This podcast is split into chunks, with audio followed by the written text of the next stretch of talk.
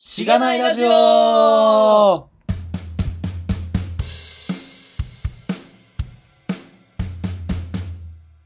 おはようございます。おはようございます。二人会です。はい。えー、久しぶりでもないか。年始から3ヶ月ぐらい経ちました。そうっすね。えー、前回の白道さんの回で二人会撮ってくれって言われて、まあ、ゲストの急もね、今、今ないか。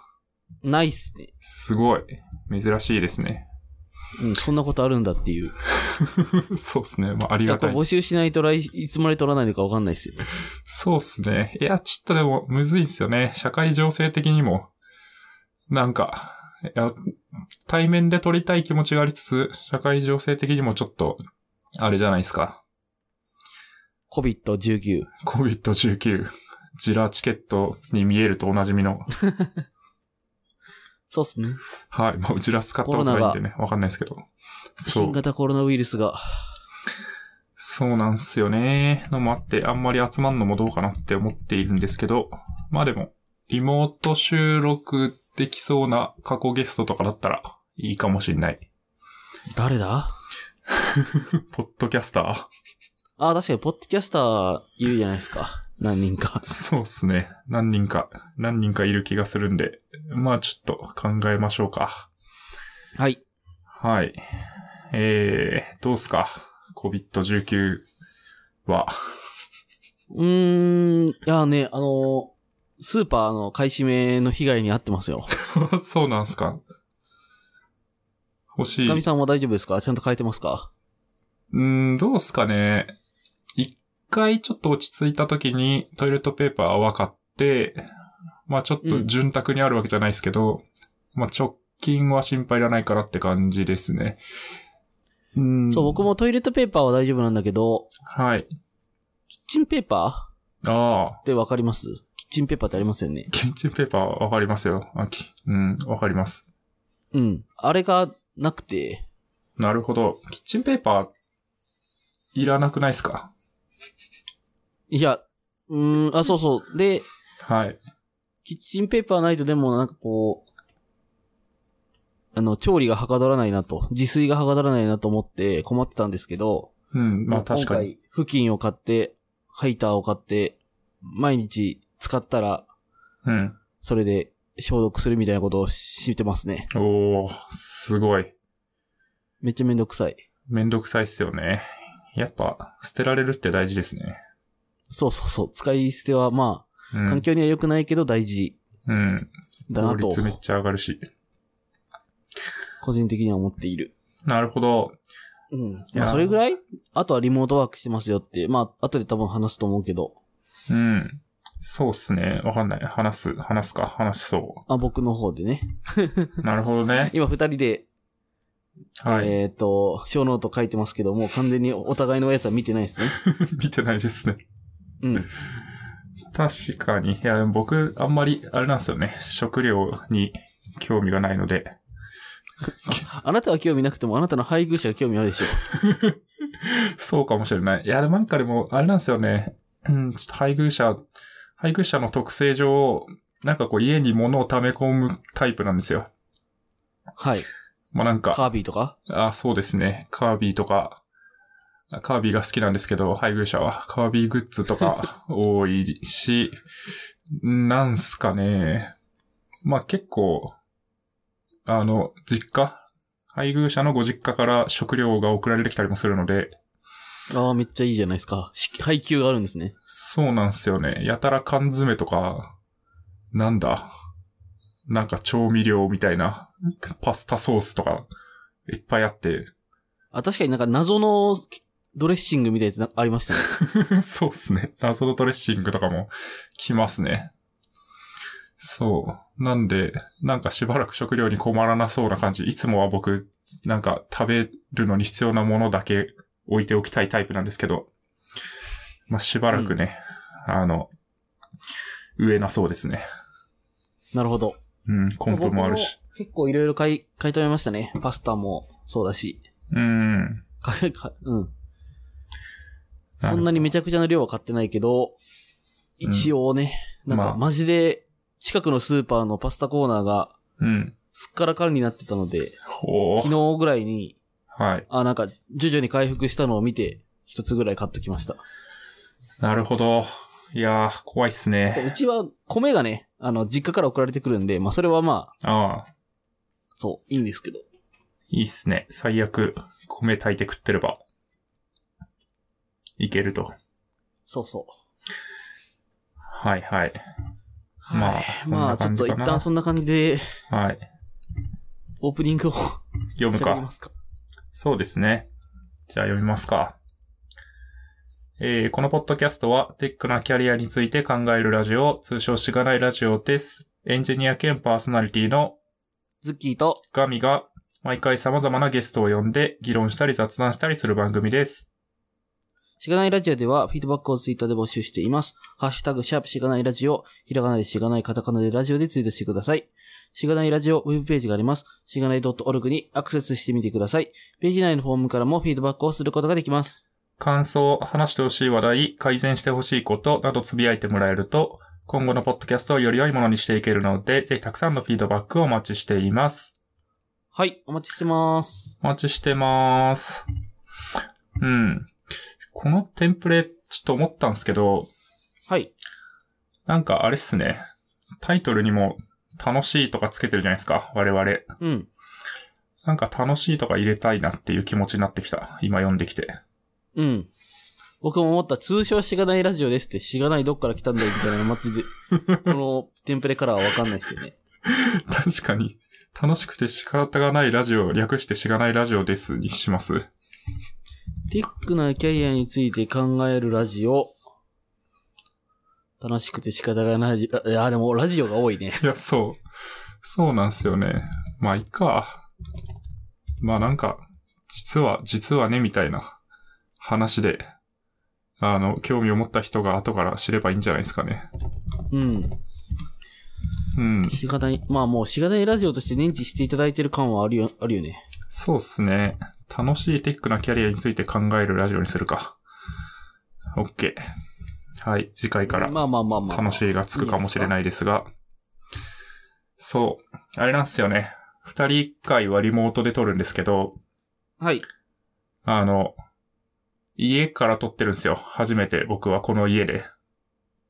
あ、その家では初めて初めてだと思いますね。そう。前回は前回、だいたい、えーリモートでも会社に行って、オフィスで撮ってるんですよ。休みの日とかも。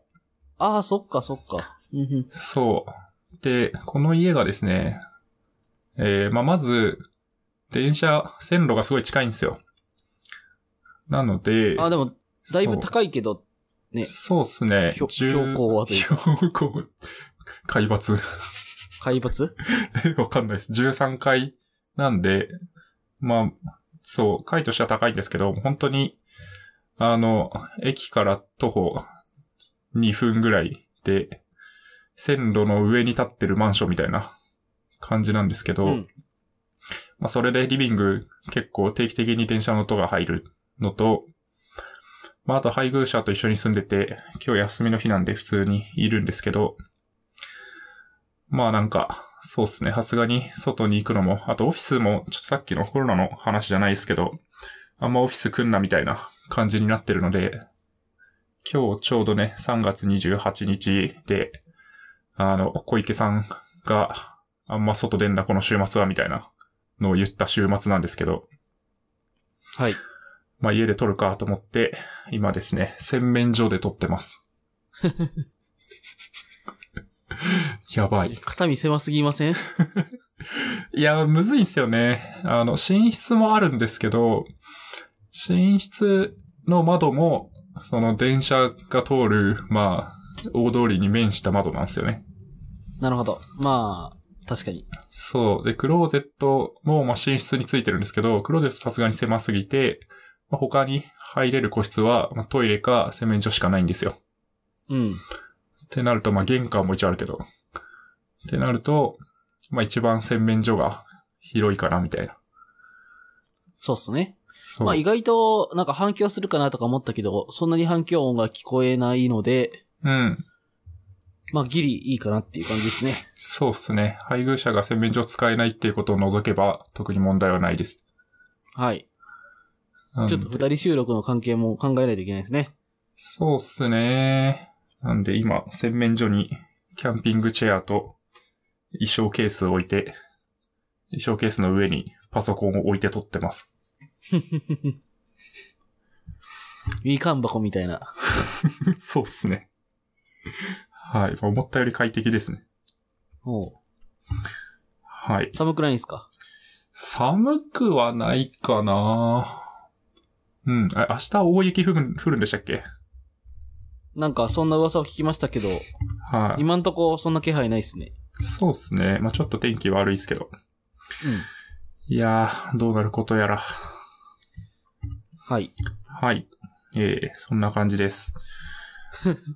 本題本題いきますかね。まあ、なんか、はい。 1月か、1月の頭か、1月6日に前回撮ってますけど、うん。今3月 28? 8でとすかね。で、まあちょうど3ヶ月ぐらい経ちましたけど、結構変わってますよね。なんかアップデートがあるなっていうので、うまあんそ。の辺の話をするのかなそうですね。しますかね。えー、どっから行きますかね。まあじゃあ前回も出たガミラジオからじゃないです か。そうですね。えっと、このしがないラジオとは別に、ガミラジオっていう個人の、えー、ポッドキャスト。これはポッドキャストなのかまあ、ラジオか。わかんないですけど。まあ、インターネットで配信している、えー、ラジオを始めたんですよ。スタンド FM。そう。で、まあ、なんかですね、僕もよくわかんないんですけど、スタンド FM っていう、まあ、サービス、まあ主にアプリなんですけど、うん。が音声メディアプラットフォームみたいな感じですね。で、そう、まあ、ボイシーとか、なんだ、海外だとアンカーとかも近いんですかね。わかんないんですけど、まあ、スタンド FM ってのがあります。で、なんかむ、前からあるっぽいんですけど、かなりなんか、デザインとかアプリを刷新したのかなわかんないんですけど、なんあで、そうなんですね。そう。それでちらほら僕の観測範囲の人も、スタンド FM でなんか収録、まあ、ラジオ配信とかを始めてて、で、一番はなんか会社の同僚の人がやってて、で、それに対してなんか、あの、レターっていうなんかお便り送れる機能があるんですけど、うん。そのレター募集してますとか言ってたんで適当に送りつけたら、で、なんか僕もとりあえず収録する予定はないけど、アカウントだけ作るかと思って作ったんですけど、なんかその人がレターが返ってきて、でレターが来たらちょっとそれをテーマに取らなきゃいけないなみたいな気持ちになって始めたっていう感じです。なるほど。いや、なんか喋り足りないのかなと思いましたけど。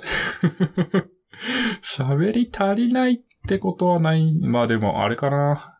まあゲス、毎回二人会撮ってたら、そんなに話すことなくなると思うんですけど、だいたいね、しがないラジオだとゲスト会が多いので、まあ自分の話するのもいいかなという気持ちはありますね。うん。まあなんか僕も全部じゃないけどだい結構聞いてるんですけど、うん。まああんましがないラジオのこう、で喋るものじゃないやつもあり,、うありますよね。ありますね。まあ特に、例えばエンジニア向けに限ってなかったりするし、まあなんか、なんだ、趣味っぽい話とか、まあ本を読むとき何考えてるんですかとか、新しいことを始めるときどういうことみたいな、なんかそういう、なんつうんですか、ライフハック系というか、自己啓発系みたいなのを話したりはしますけど、そうっすね。うん。今8話。そうね。 8エピソード。 8かな。いやでも面白いなと思うのは、うん。えっと、結構ですね、短いんですよ。エピソードが。まあこれは。 5分から10分ぐらい。そうっすね。これは僕がっていうよりも、プラットフォームが多分想定しているエピソードがそんなに長くないうん。んですよね。他の人が配信してるのもそうだし。で、まあ収録的にも本当にアプリの中に常になんか収録開始ボタンみたいなのがついてて、まあはいメニューバーにあって、それを押すともう2タップぐらいで収録開始できるみたいなうん。感じなんで、まあ、かなり、まあ、収録公開、まああと聞く人のハードルを下げようとしている UI だなと思っていて、そうですね。そう思いました。そうなんですよね。で、なんか、まあ、ボイシーとかだと、審査があるんですよ。確か。うん。なんはいか、配信するフのォにロワー数多い人じゃないとダメとかそういう感じですよね。まあそうっすね。一定、こう有名な人とか、じゃないとできないっぽいんですけど、うん。まあなんか、そうっすね。スタンド FM だと、まあなんですかね、世の中的に言うと、まあ例えば TikTok とかって誰でも上げられるじゃないですか。うん。だし、まあ YouTube とかも、なんかこう、名前売れてない YouTuber とかいっぱいいると思うんですけど、なんかそういうのに近くて、本当に個人でも毎日に近いぐらいの頻度で短いやつを上げてって、で、そこから、まあファンとかがついてきたらいいですね、みたいな感じのサービスに見えますね。うん。なんかすごい YouTube 的ですよね。YouTube もなんか、YouTuber とか結構短いじゃないですか。10分とかの。そうっすね。短いやつが多いし、流行りますよね。うん。な、何があんのかなやっぱ、うん。聞きやすいんですかね ?10 分とかの方が。心理的ハードルは低い。からそう、そうっすね。うん。まだ多分二つあると思ってて、うん。一つは、まあ、やっぱりコンテンツが世の中的に短いコンテンツ増えてるので、もうなんか長いコンテンツを聞くとか見るとかっていうのが結構しんどくなっている人が多いんじゃないかっていう気はなるほど。一個ありますね。もうなんかね、うん。 YouTube とかも僕30分以上の動画見ようという気にあんまなんないですもんね。確かに、まあなんかその、そういうもんですよって言われないと、うん。なんか、まあもともと知ってる、よく見てる人が、なんか今回だけ、長いやつ、うん、長い企画やりますよっていうのはまあ見るけど、そうっすね。いきなり知らない YouTuber の動画30分ですとか言われても、30分はちょっと見れないな、みたいな気持ちになるんです、みたいな。うん。まあそうですね。確かに僕も、あの、なんか、えっ、と、YouTube 配信で、えっ、と、その生放送の、なんかゲーム配信とかを、うん。なんか、例えばゲーム配信の人マジで、3、4時間平気でゲームするんですけど、うん、そうですよね。まあ、彼らのやつは、えっ、と、流し見というか、もう完全に流して、うん、テレビ的に、起きて、つけて、ぼーっとこう、見ながらいろんな他の作業をするみたいなのは、うん。まあ特にリモートが増えたのでちょっと増えましたね。まあそうっすよね。バックグラウンド、なんだ、動画みたいな。うん。まあ作業別用動画に全然把握してないんですけど、うんうん。いや、わかります、わかります。その、何をやってるかは把握してないけど、うんまあ最近だと、あの、あれじゃないですか、あつ 森。あつまり動物の森配 信、あつ無森限っにてして言るうんんでだ。皆さん。はい。 あつ森らしいですよ。面白いっすね。 僕はスイッチ持ってないからまず、ま、で全くやってないけど、めちゃくちゃ詳しくなりましたよ。なるほど。いやー、まあそうっすね。うん。まあみたいなね。なんかでも、うん。全然違いますね、ものがね。そう、二極化してる感があって、すごい、まあ、長くダラダラ話していくとか生配信していくみたいな方と、めちゃくちゃ短いコンテンツ、まあ、TikTok とかもなんか15秒とかじゃないですか。確か。うん。うん。めちゃくちゃ短いコンテンツっていうので二極化してて、まあ、なんか中途半端なコンテンツがどんどんどっちかにふふ振られてる。振り切ってんのかなっていう気がするっていうのが一個ですね。うん。うん。まあ、あとな。なんか商業的には、商業的にはっていうか、よ僕もあんまよくわかってないけど、はい。なんか長いコンテンツいっぱい見てくれた方がいいじゃないですか。わかんないけど。まあ、YouTube とかはそうですよね。広告入れやすいし。うん。逆に言うとこのスタンド FM とかはどうなんだろそうっすね。いや、まあ、スタンド FM は今んとこなんか広告入れるとかっていうのはないので、課金は単体ではできなくて、で、まあ、これはなんか、じゃあなんで短いコンテンツ配信し続けるといいのみたいな話、二つ目なんですけど、う。うん。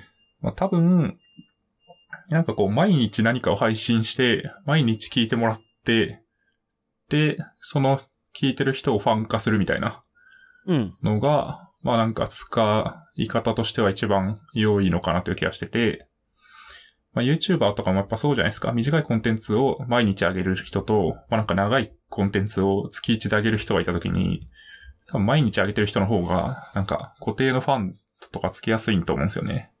うん。なんか日常化するというか。はいはい。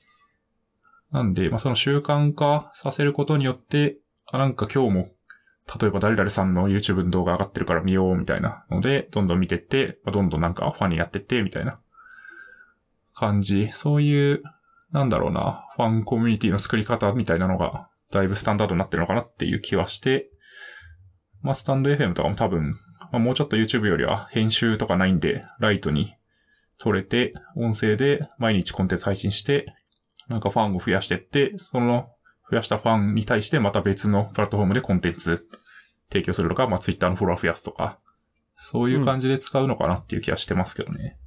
なるほど。なんか手応えはどんな感じですかマジでないっすね。 いや、まあ、そもそも最初毎日上げてたんですけど、なんかそんなに毎日上げられなくなってきて、それあはー、確かにそうですよね。そう。いや、まあ、なんだろうな。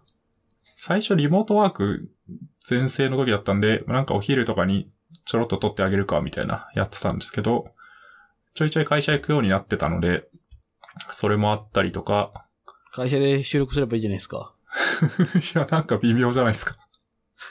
会社で一人でなんかスマホに向かって話してるやばいやつみたいになるじゃないですか。まあまあまあ。うん。みたいのもあるし、やっぱ一人喋りきつくないですか一人喋りは、いや、まあ短ければいけるんですけど、まあまあ、うんあの、モチベーション的にはきついですね。よああ、モし、チベーションね。撮るか、みたいな気持ちにならないと撮れない。でも、結構面白いのは、なんか、基本的にはレターが送られてきて、そのレターに答えるっていう形で撮ってるんで、テーマは、基本、レターが来る限り枯渇しないんですよ。うん。で、まあなんか時間も別に5分とかだったら、なんかね、普通に話してれば5分くらい行くんで、まあ確かに。そう、ネタもあるし、時間も5分でいいっていう気持ちだと意外といけますね。はあ、はあはあうーん。でこれってなんかこう、どのぐらいを聞かれたかとかが、はい。こう、なんか見れたりしないですかスタッツとか。見れると思いますね。ちょっと、いやでもそんなに、今見てみま すか。ちょ、スタンドえなんか FM、目標とかないんですかその KPI みたいなやつ。え、ナイス。とりあえず続けるか、みたいな。うんうん、うん。ぐらいの気持ちですけど、アナリティクス見ると、えもう全エピソード総再生回数が256回かな。で、もうキリがいいじゃないですか。 256回。確かに。で、放送、一番聞かれてるのは、議事録を上手に書くコツっていうやつで47回ですね。おー。多分それ聞きますよ、僕。ありがとうございます。あ、でもむずいのはですね、まあ、レターはたまに来るんですけど、なんかレターって匿名なんですよね、基本的には。うん。で、えっとあとは、フィードバックもらうとしたら、そのエピソードに対する返信、まあ、コメントみたいなのをつけられるのと、あと一応ハッシュタグ作ってるんで、ハッシュタグツイートなんですけど、それがですね、マジで多分一件も来てないレベルで来てなくて、あ、ハッシュタグがそう、ハッシュタグと、あとエピソードのコメント。おー。ゆ確かに。 YouTube そのコメントももねハッシュタグも僕つけてないですね。そうなんですよね。なんで、まあなんか、確かにそれはメンタルにきますね。 そう、それが来ないと本当にこれ聞かれとんのかみたいな感じになってくるんで、そこはね、あの、まあ、逆に言うと、聞いてる立場的には、ちゃんとフィードバックとか反応するの大事だなって思いますよね、やっぱ。うん。えちなみに言うと、なんか、こう、YouTube とか を引き合いに先から出しますけど、YouTube だとこう、なんうかんチャンネル登録、グッドボタンよろしくお願いしますみたいな、コメントもはい、フォローやってねみたいな、ありますね。ああいうのやってるんですかやってたっけやってますよ。ないか。やってるやっ必てずる、のにダメなんですね。こう、そうやっぱり続けるしか。そうなんですよね。一番最後に読んでるテンプレがあって、まあ、中途中から作ったんで、なんか多分3回目か4回目ぐらいからしかやってないんですけど、はい。これをですね、このエピソードが良かったと思う方は、フォロー、いいね、コメント、ツイッターでのシェアよろしくお願いしますって言ってますね。なるほど。完全に YouTuber 的なものを参考にしてますけど。そうですよね。そう、マジで来ないうん。ので、マジで聞いてる人いたら、なんか言ってくれるとすごい嬉しいです。そうですね。それは。スタンド FM、マジで使ってる人いんのかななんかあんま周りに多くない。うーん、いや、スタンド FM っていうプラットフォーム自体の強さは多分まだそんなに全然ないっすね。うん。なんで、まあ、スタンド FM で配信してる人がツイッターで告知して、そっから入れるみたいな。人ベースですね、まだ。うん。じゃあ、ガミさんが強いはい。 インフルエンサーになるしかないですね。まあ、そうっすね。ちょっとそこまでモチベーション続くかわかんないですけど。はい。まあまあ、そんな、そんな感じなんで、ぜひズッキーさんも、どうぞ。スタンド FM ねはい。なんかちょっと YouTube ライブとかしようかなと思思った時期はありましたよ。おおいいっすね。やっぱなんかライブをしたい気が、気持ちが高まってきてて、うん、まあライブの方がね、なんか同期的だし、うん。いいっすよね。一緒に作ってる感出ますよね。そうそうそうん。う。なんか一回その、職場の人とゲーム配信 YouTube ライブみたいなのをやったことがあって、昔の、あ前職で。はい。それ楽しかったんで、うーん。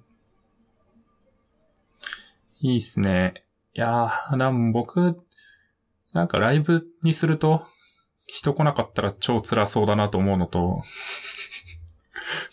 あと、そんな悲しいこと言わないでくださいよ。自分があんまりその、ライブ配信を見に行こうっていうことをしないので、なんか、あんま、や、やったところでどうなるのかっていう想像がつきづらいっていうのはありますけど。まあ確かに。うん。なんかライブ配信、全部ずっとライブ配信、うん、そっか、でもなんかニコ生的なイメージですよね。そうっすね。ライブ配信をメインでやってる人とかももちろんいますよね。たくさん。うん。なるほど。じゃあ、期待してますね。行きますね。そしたら、はい。スパチャしますね。全然考えてないけど、具体的には。スパチャしましょう、スパチャ。スパチャしてくれるんすかるんすかはい。ナイスパ。ナイスパ。これ、わかるんか、みんな。わかんないんですかね ?YouTube の機能でスパチャっていうのが、スーパーチャットっていうのがあるんですけど、はい。えっ、ー、と、それを送ると、送った人が、送られ、送られた人違うか。他の人が、こう、その人に対して、ナイスパって言うんですよね。そうっすね。あ投げ銭みたいなことですよね。あ、はいはい。で、まあ、配信者もそれに気づくと、なんか、呼んでくれる。名前を呼んでくれたりすると。うん。スパチャありがとうございますとか言われてるんです ね。そうそうそうそう。はい。まあ、そんな感じですよ。ガミラジオの話はまあ期待期待してます。僕ももうちょっとこう、じゃあ、フィードバックすることにしますね。ありがとうございます。はい。次。ズッキーさんの話しましょうよ。ああ、OK っす。こう、順番にね。はい。どっちから行きますかね。どっちですかねまあ、ちょっと時間なくなるとあれなんで、転職のその後の話からじゃないですかそうっすね。うん。えっと、前回どこまで話かちょっとわかんないんですけど、まあ、おさらいも含め、さらっと。うんえーっと、今年に入ってから転職しましたと。はい。で株式会社スタディストっていうところに入って、1月20日ぐらいから、えー、働いてます。うん。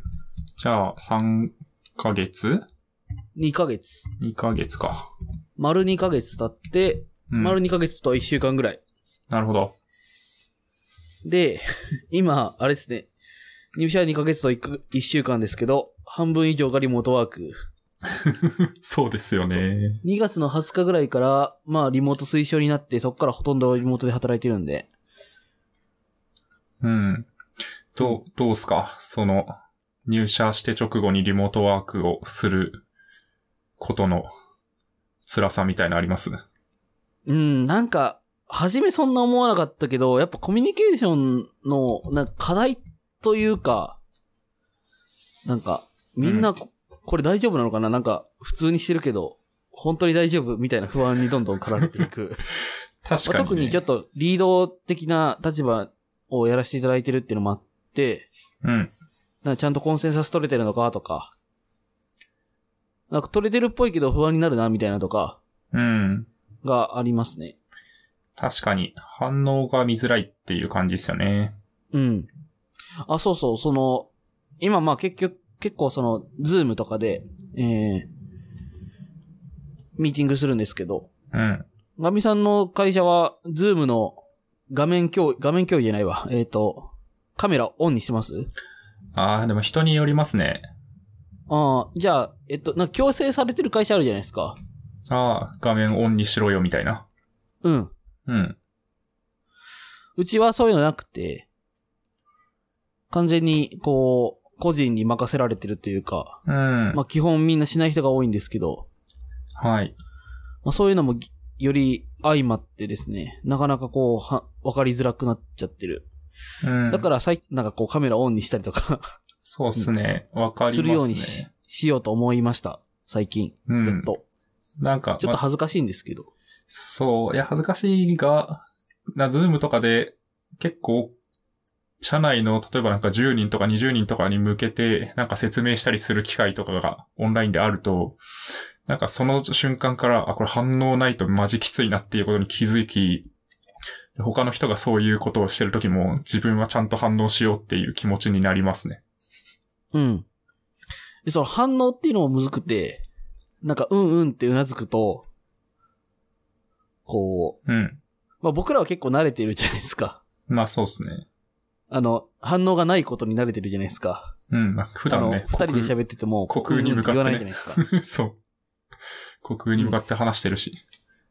そう、でも、あ、こう、逆に向こう的には話しづらいから、なんか、うんって言うと、こう、あ、いいですよ、いいですよ、みたいな感じになるから、こう、何も喋らないようにしてるんですけど、そうすると、こう、ちょっと、わかんないなと思って、うん。で、うんうんって言っちゃうと、あ、ごめんなさい、ごめんなさい、あ、どうぞ喋っていいですよ。いや、僕喋ることなくて、ただ相槌ついただけなんです、みたいな感じになって。なるほどね。いや、それはわかるが、えっと、まあ、ちょっとむずいですけど、まあ、ひちゃんと発表者が他の人の顔も見てるんだったら、音声オフにして、めっちゃ、うなずいたり、なんか、そうっすよね。手で拍手したり、あと、まあ、チャット見てるケースだと、めっちゃチャットに、リアルタイムコメントみたいなのしたりとかはしますね。うん。いや、そう、だから、そういうふうに、こう、うんうん、うなずいてる姿を見せるという意味で、カメラ重要だなって、最近。うん。いや、わかります思。なんで、僕も社内ミーティングだと基本的にはオンにして、まあ、社外だと、まあ、ちょっと考えるか、みたいな感じですね。うん。まあ、ちなみに今は全くはい。カメラやってないですけどね。この収録ですかはい。そうっすね。まあ、ディスコードなんで、ディスコードってカメラオンとかあんのかなないか。わかんない。ないんじゃないかな。うん、音声だけな気がするけど、まあね、ここはね、もう慣れたもんなんで。そうです ね。そうですね。まあ、それぐらいが、その、リモートワークの弊害。うん。あと僕、あんまりリモートワーク好きじゃないなって気づきましたね。うん、やっぱ人によってありますよね。なんか、いいって言ってる人と、マジ辛いって言ってる人。うん。どの辺ですかうーん。まあ、なんかあんまり気持ち入んないっていうのもあるし、うん。どうだろう。まあ、わかります。なん気軽に、これどうだっけみたいな横の人に聞くとか、うん。まあ今、あの、会社だと結構近くに、その、一緒にやってる人がいるんで、うん。そういうのがなくなるとちょっと辛いですね。あんま喋り、なんか、結構今決めることが多い時期っていうのもあって、はい。まあなんか、パッと、意思決定したいんだけだけど、そのハードルがちょっと一段上がるじゃないですか。ちょっとじゃあ、かけ、あの、電話かけていいですかみたいな感じになるし。うん。うん。確かに。あれおすすめですけどね。もう常にチームだけ繋いといて、で、マイク、マイクと映像切っといて、喋りたいときは、喋りたい人がマイクオンにして、声かけると、音だけは聞こえてるみんなに、みたいな。ああ、なるほどね。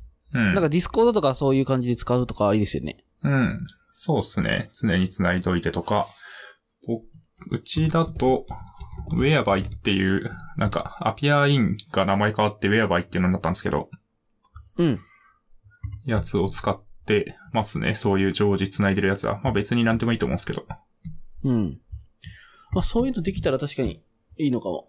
うん。まあで、そういうので、あんまりこう、めちゃくちゃ好きじゃないなって いう気持ちがはい。出てきて、そうですね、家の環境は結構ね、いい感じになってたんですよ。新しい椅子買ったりとか。 おうえ、これ、このきっかけにですかえっと、これをあた、これが後押しになって、うん。ずっと欲しいと思ってたけど、買うかって言って、あと3月、これ、今中古で買ったんですけど、あの、岡本はさい。んの、あの、オフィスチェアというか、うん。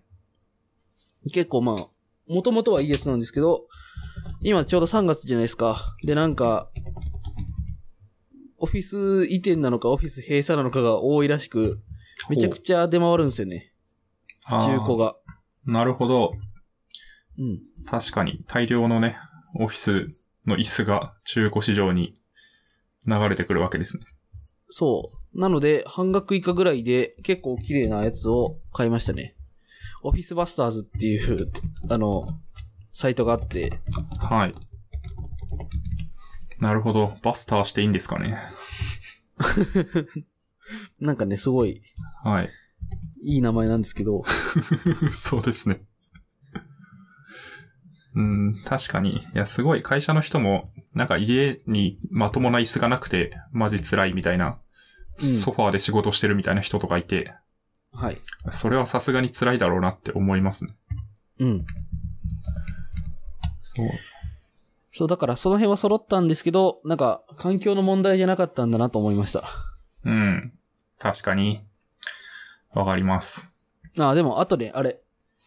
朝ちゃんとシャワー浴びて、ジーンズを履くことが一番重要です。リモートワークを成功させる秘訣は。 そうですね。ちょっと、どっかで聞いた話ですけど。あ、言いま、どっか、どっかで喋りましたっけいや、なんか、リビルドで N さんが同じようなこと言ってなかったですかああ、なんか言ってた気もする。確かに。そう。いや、なんか、パンツ、パンツで仕事してるけど、ちょっとズボン履くのは大事だね、みたいなこと言ってた気が します。そうだな、みたいな。いや、なんか N さん、なんだっけなんか一歩も歩かないとか言ってますね。言ってましたね。 まあ、さすがに嘘だろうと思う、思いましたけど。うんまあでもね、近い感じっすよね。基本 PC の前にずっといて、ってなると。うん。いやー、わかるな。シャワー入るタイミングを失います、僕は。あ、それもわかる。だから僕はもう、寝る前と起きた直後はい。は入るようにしてますね。うーん。偉い。まあ人として普通だろうとは言う気がしますが。はい。えー、仕事的には何やってるんですかは、うん。まあ、あの、多分前回もしちょっとだけ喋ったんですけど、新規事業の部署に入るよってうん。言って入社したんですよね。はい。で、まだ1月6日の時は何も分かってなかったと思うんですけど、まあ一応、あの、ちゃんと新規事業の事業部で、まあなんかテック、エンジニアリード、まあリード職なんですよ。おう職というか、リードの立場でやってますと。はい。で、まあ、そう。本当にゼロからの立ち上げなんですよね。で、うあんま。り、まだ、リリースも出してないので、どういうものかは言えないんですけど、うん。まあ、結構なんか流通とか小売関係のサービスなんですよ。はい。で、そうですね。まあ、今何をやってるかというと、普通にアーキテクチャ設計とか、まあ、つまり認証をどういう風にやるかとか、まあ、何で作るのとか、えー、まあ、テーブル設計どうするのとか、うん。なんかそういうことをやって、まあ、4月中旬ぐらいから作り始めて、みたいな感じのイメージで、こう、進めてるんですよね。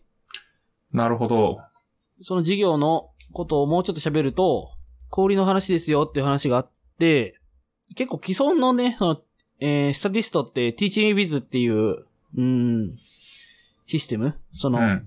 まあ、SARS なんですけど、はい。標準の業務手順書みたいなのをいい感じに社内に配信したりとかして、まあそれをこう、じゃあ読んで、なんかそのタスクを消費していくと、まあ、決まりきった普段の業務が標準化できるみたいな。うんまあだから、こう、大きい企業向けにそういうのを売って、やるみたいな話とか、まあそれを、じゃあ、えー、トレーニングに使うその、新社員、新入社員とか、まあ、もしかしたら新しい人じゃなくても、こう、新しい業務ができた時のトレーニングに使うみたいなうん。話があったりとかして、まあ今の小売りが、新しいサービスとは全く違うものなんですよね。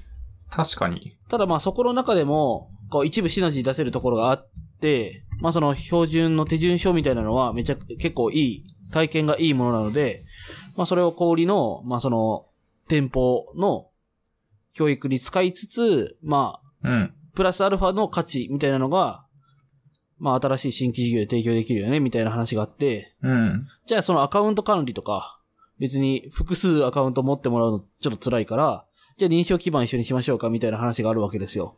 おー、なるほどね。で、でも認証基盤そんなにいい感じに作ってたっけっていうと、スタートアップでなかなかそういうわけにはいかず、うん。まあなかなかこう、まあ、うん、変な言い方すると辛い感じになるじゃないですか、ミスったら。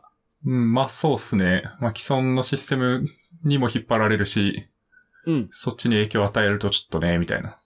そうそう。で、まあ新規事業なんで、こう立ち上げ、まあ早いに越したことなくて、まずはこうユーザーに早くた届けたいわけなんですけど、うん。まあそういう風に既存のシステムに対して、まあなんか認証とかかけると、こう、じゃあ既存のシステムの回収走るけど、じゃあ誰がやるので、僕がやれたらいいけど、僕既存のシステムほとんど触ったことないんだけど、みたいな。うーん。そのね、あの、元々触ったメンバーが新しく立ち上げに移るんじゃなくて、完全に外から入って人間がこう、立ち上げてるんで、なるほど。まあそういう意味でも、こう、既存のシステムにどう関わっていくのか。で、そこの、えっ、と、回収がもし走るんなら、それをどのタイミングでどういう風に、誰にやってもらうのかみたいなのを、こう、他の事業部のうん。人と話し合って相談するみたいなところも、一応まあ僕の仕事になってるのかな。で、それが結構大変。確かにね、大変っすね。やっぱ、なんだ、新規事業。完全に一つの事業を一つの会社で立ち上げるっていうのだと、まあ、特にしがらみとか、まあ、なんか既存の何か資産があってとかないので、もちろんその分大変だとは思うんですけど、はい。なんかこう、考えることはシンプルじゃないですか。そうですね。なんですけど、まあ、うちも割とそういうとこあって、あれなんですけど、まあ、なんか、すでにあるプロダクトとか、すでにある、まあ、事業とかビジネスとか、まあ、お客さんとかに対して、まあ、新しい事業がどういう位置づけになるのかっていうのを考えるのって、割と、まあ、ステークホルダー単純に増える、社内でも増えるんで、まあ、大変そうだなっていうのはわかりますね。うん。そうですね。まあ、とはいえ結構新しい、その、価値なので、うん。まあ、まずはしょ、氷の消臭感を理解するところから 始まり、まあなんかその、多分これも1月6日の回に言いましたけど、こう、ドメインマスター的な人が一人いるので、うんえーその人に対しから、こう、いろんな、その人は氷から来た人なんで、結構、こういう風に働かれてるんです、みたいな話を、こう聞きつつ、えー理解しつつ、テーブル設計をしつつ、って感じなんですよね。うん。うん。で、なんか実はもう全くゼロじゃなくて、こう実証実験っていうのをしてるんですよ。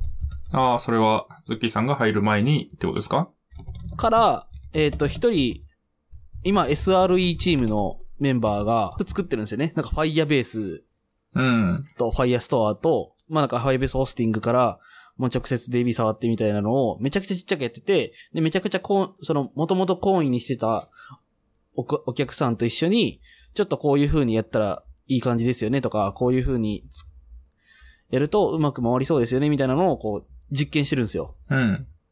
うん。で、まあ、それをちょいちょい回収しつつ、本番の開発、本番の、こう、テーブル設計とかをしてると。アーキテクチャ設計とかをしてるっていう感じですね、今は。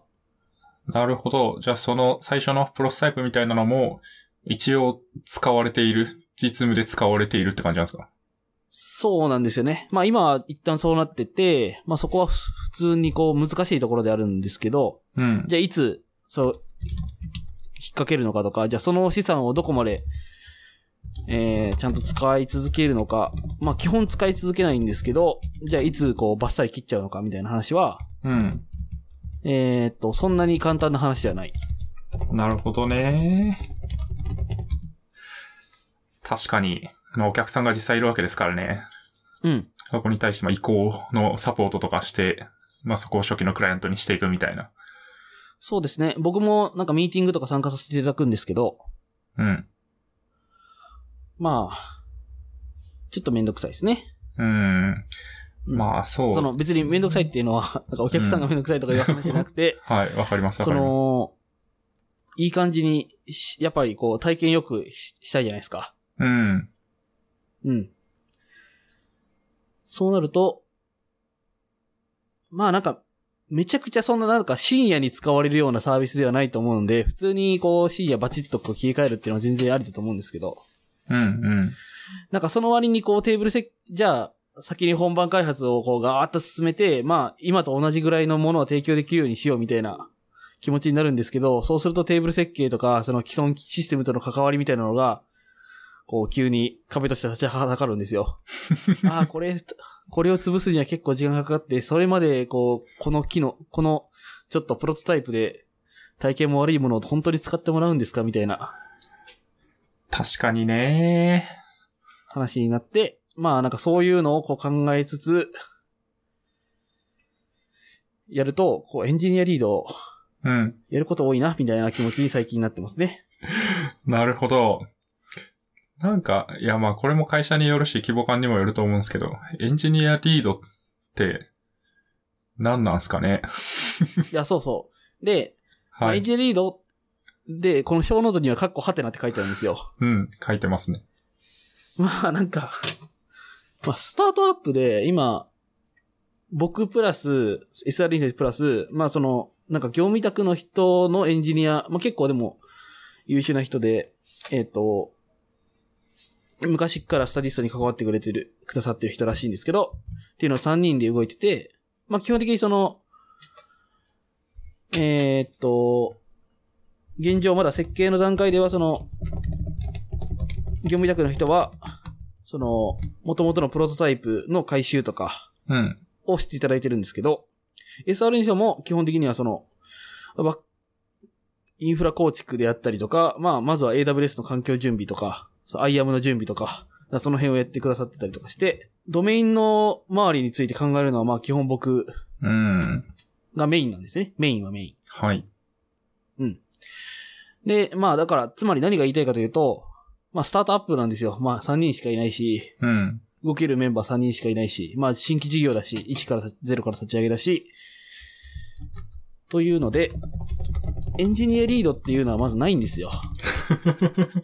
まあ会社の中ではそういう風に置かないと、まあ100人以上もいる会社なんで、まあそうっすよね。うん、あの人はそうだよって言わないとダメなんですけど、うん。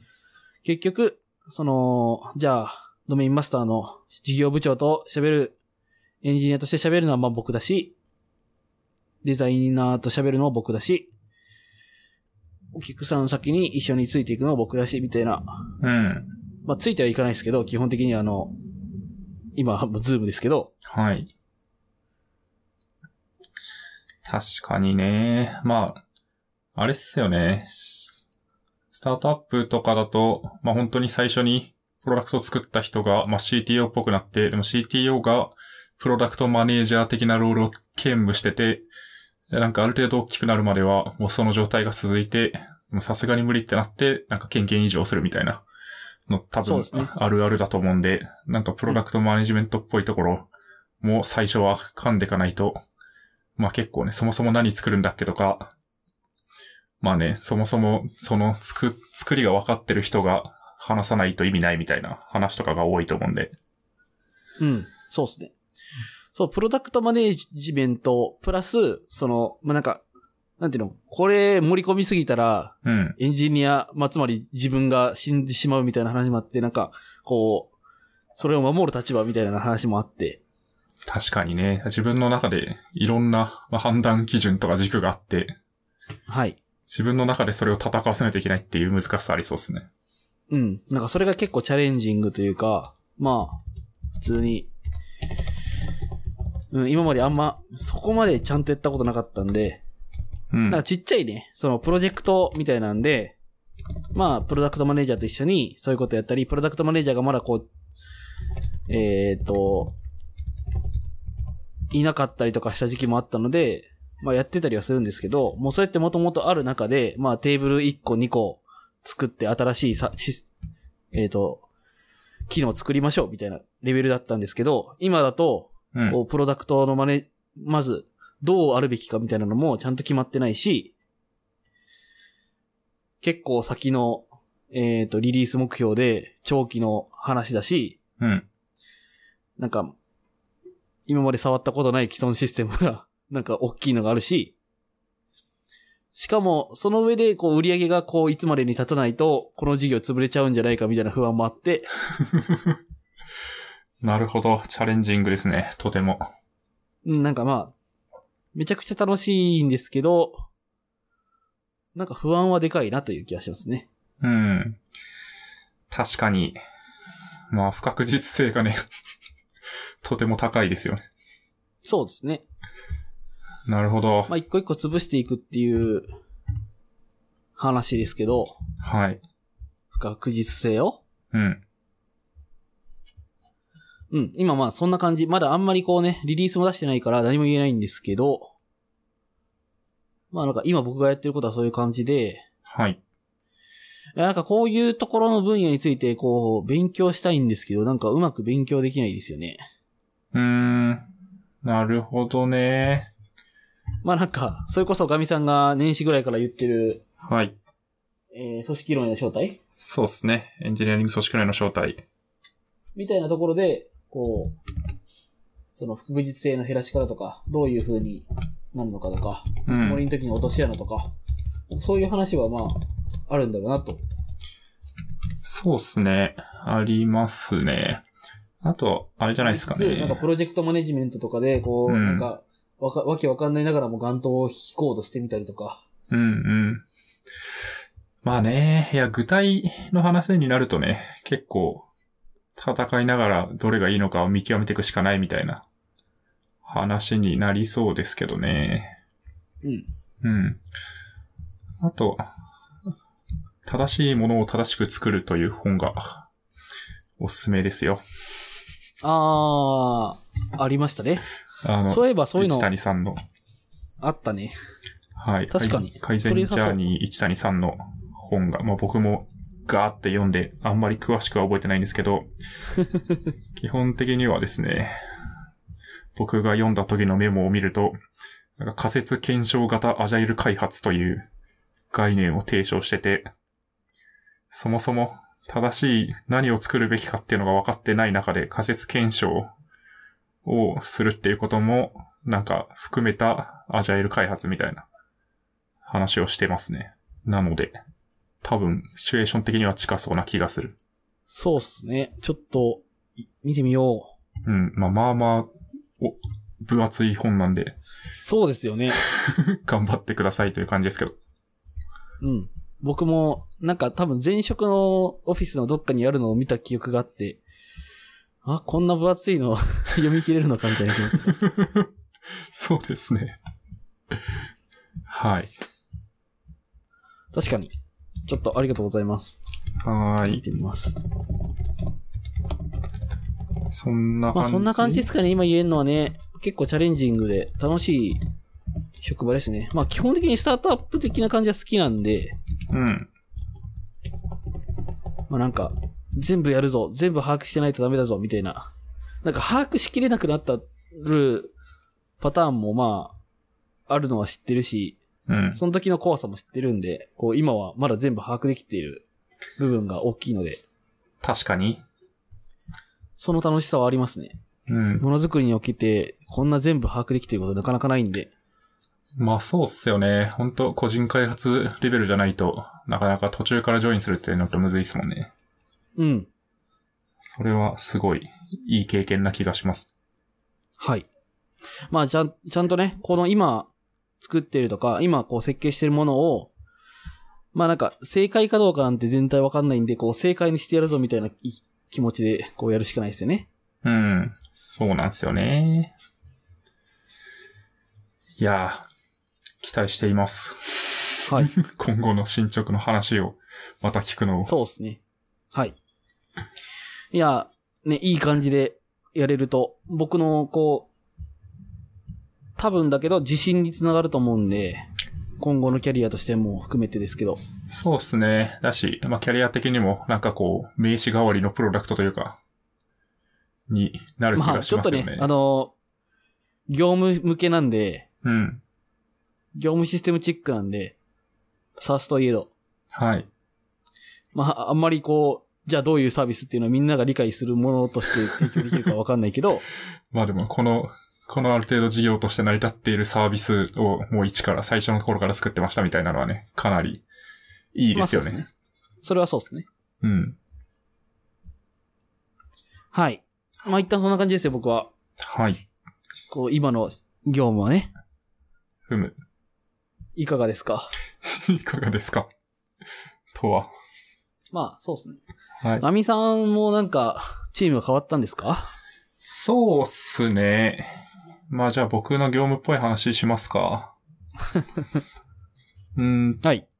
と、そう。いやまあうちの会社、プレイドっていう会社にいるんですけど、うちの会社はもともとそんなに、なんですかね。まあがっちり例えば部署とか、まあなんか事業部とかが決まってるっていうよりも、すごい役割を複数一人が持って横断的に動くっていうのが、まあ多いんですけど、なので、まあチーム変わったって言っても、なんかどっちかっていうと僕の感覚ではなんか所属するチームが増えたみたいな感じなんですけど、まあ結構大きい流れとして、まあなんかこういうこともやっていかないといけないよね。で、それを長期的に考えていくチーム別で作んないと短期に引っ張られそうだよね、みたいな話があって、うん。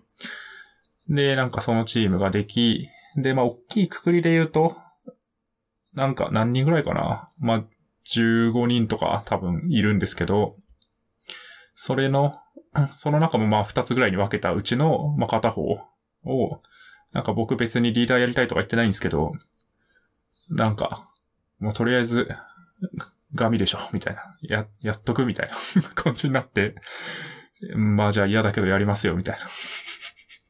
嫌なんですかいや、なんか基本的にはめんどくさいじゃないですか。 まあね、やることは増えるというか、そうっすね。調整事が増えたりとか。そうなんですよ。なんですけど、まあでも、とはいえ、いや、結構僕、会社入って、あの、3年以上経ってて、プうロん。長いですよね。そう。いや、まあ、わかんないです。一般的にどのぐらい長いというのかわかんないですが、まあズッキーさんよりは長いので、 おい。いやでも、あれじゃないですか、その、はい。中高より長いって考えると長くないですかああ、まあ確かにそうっすね。それは長い気もするし、まああと、今の、うちの会社のプロダクトができたのがちょうど5年前ぐらいで、で、そこの中で3年以上いるので、半分超えてるですね。そう、かなり会社の中でも、まあ、古株寄りにかなり見られる感じではありますね。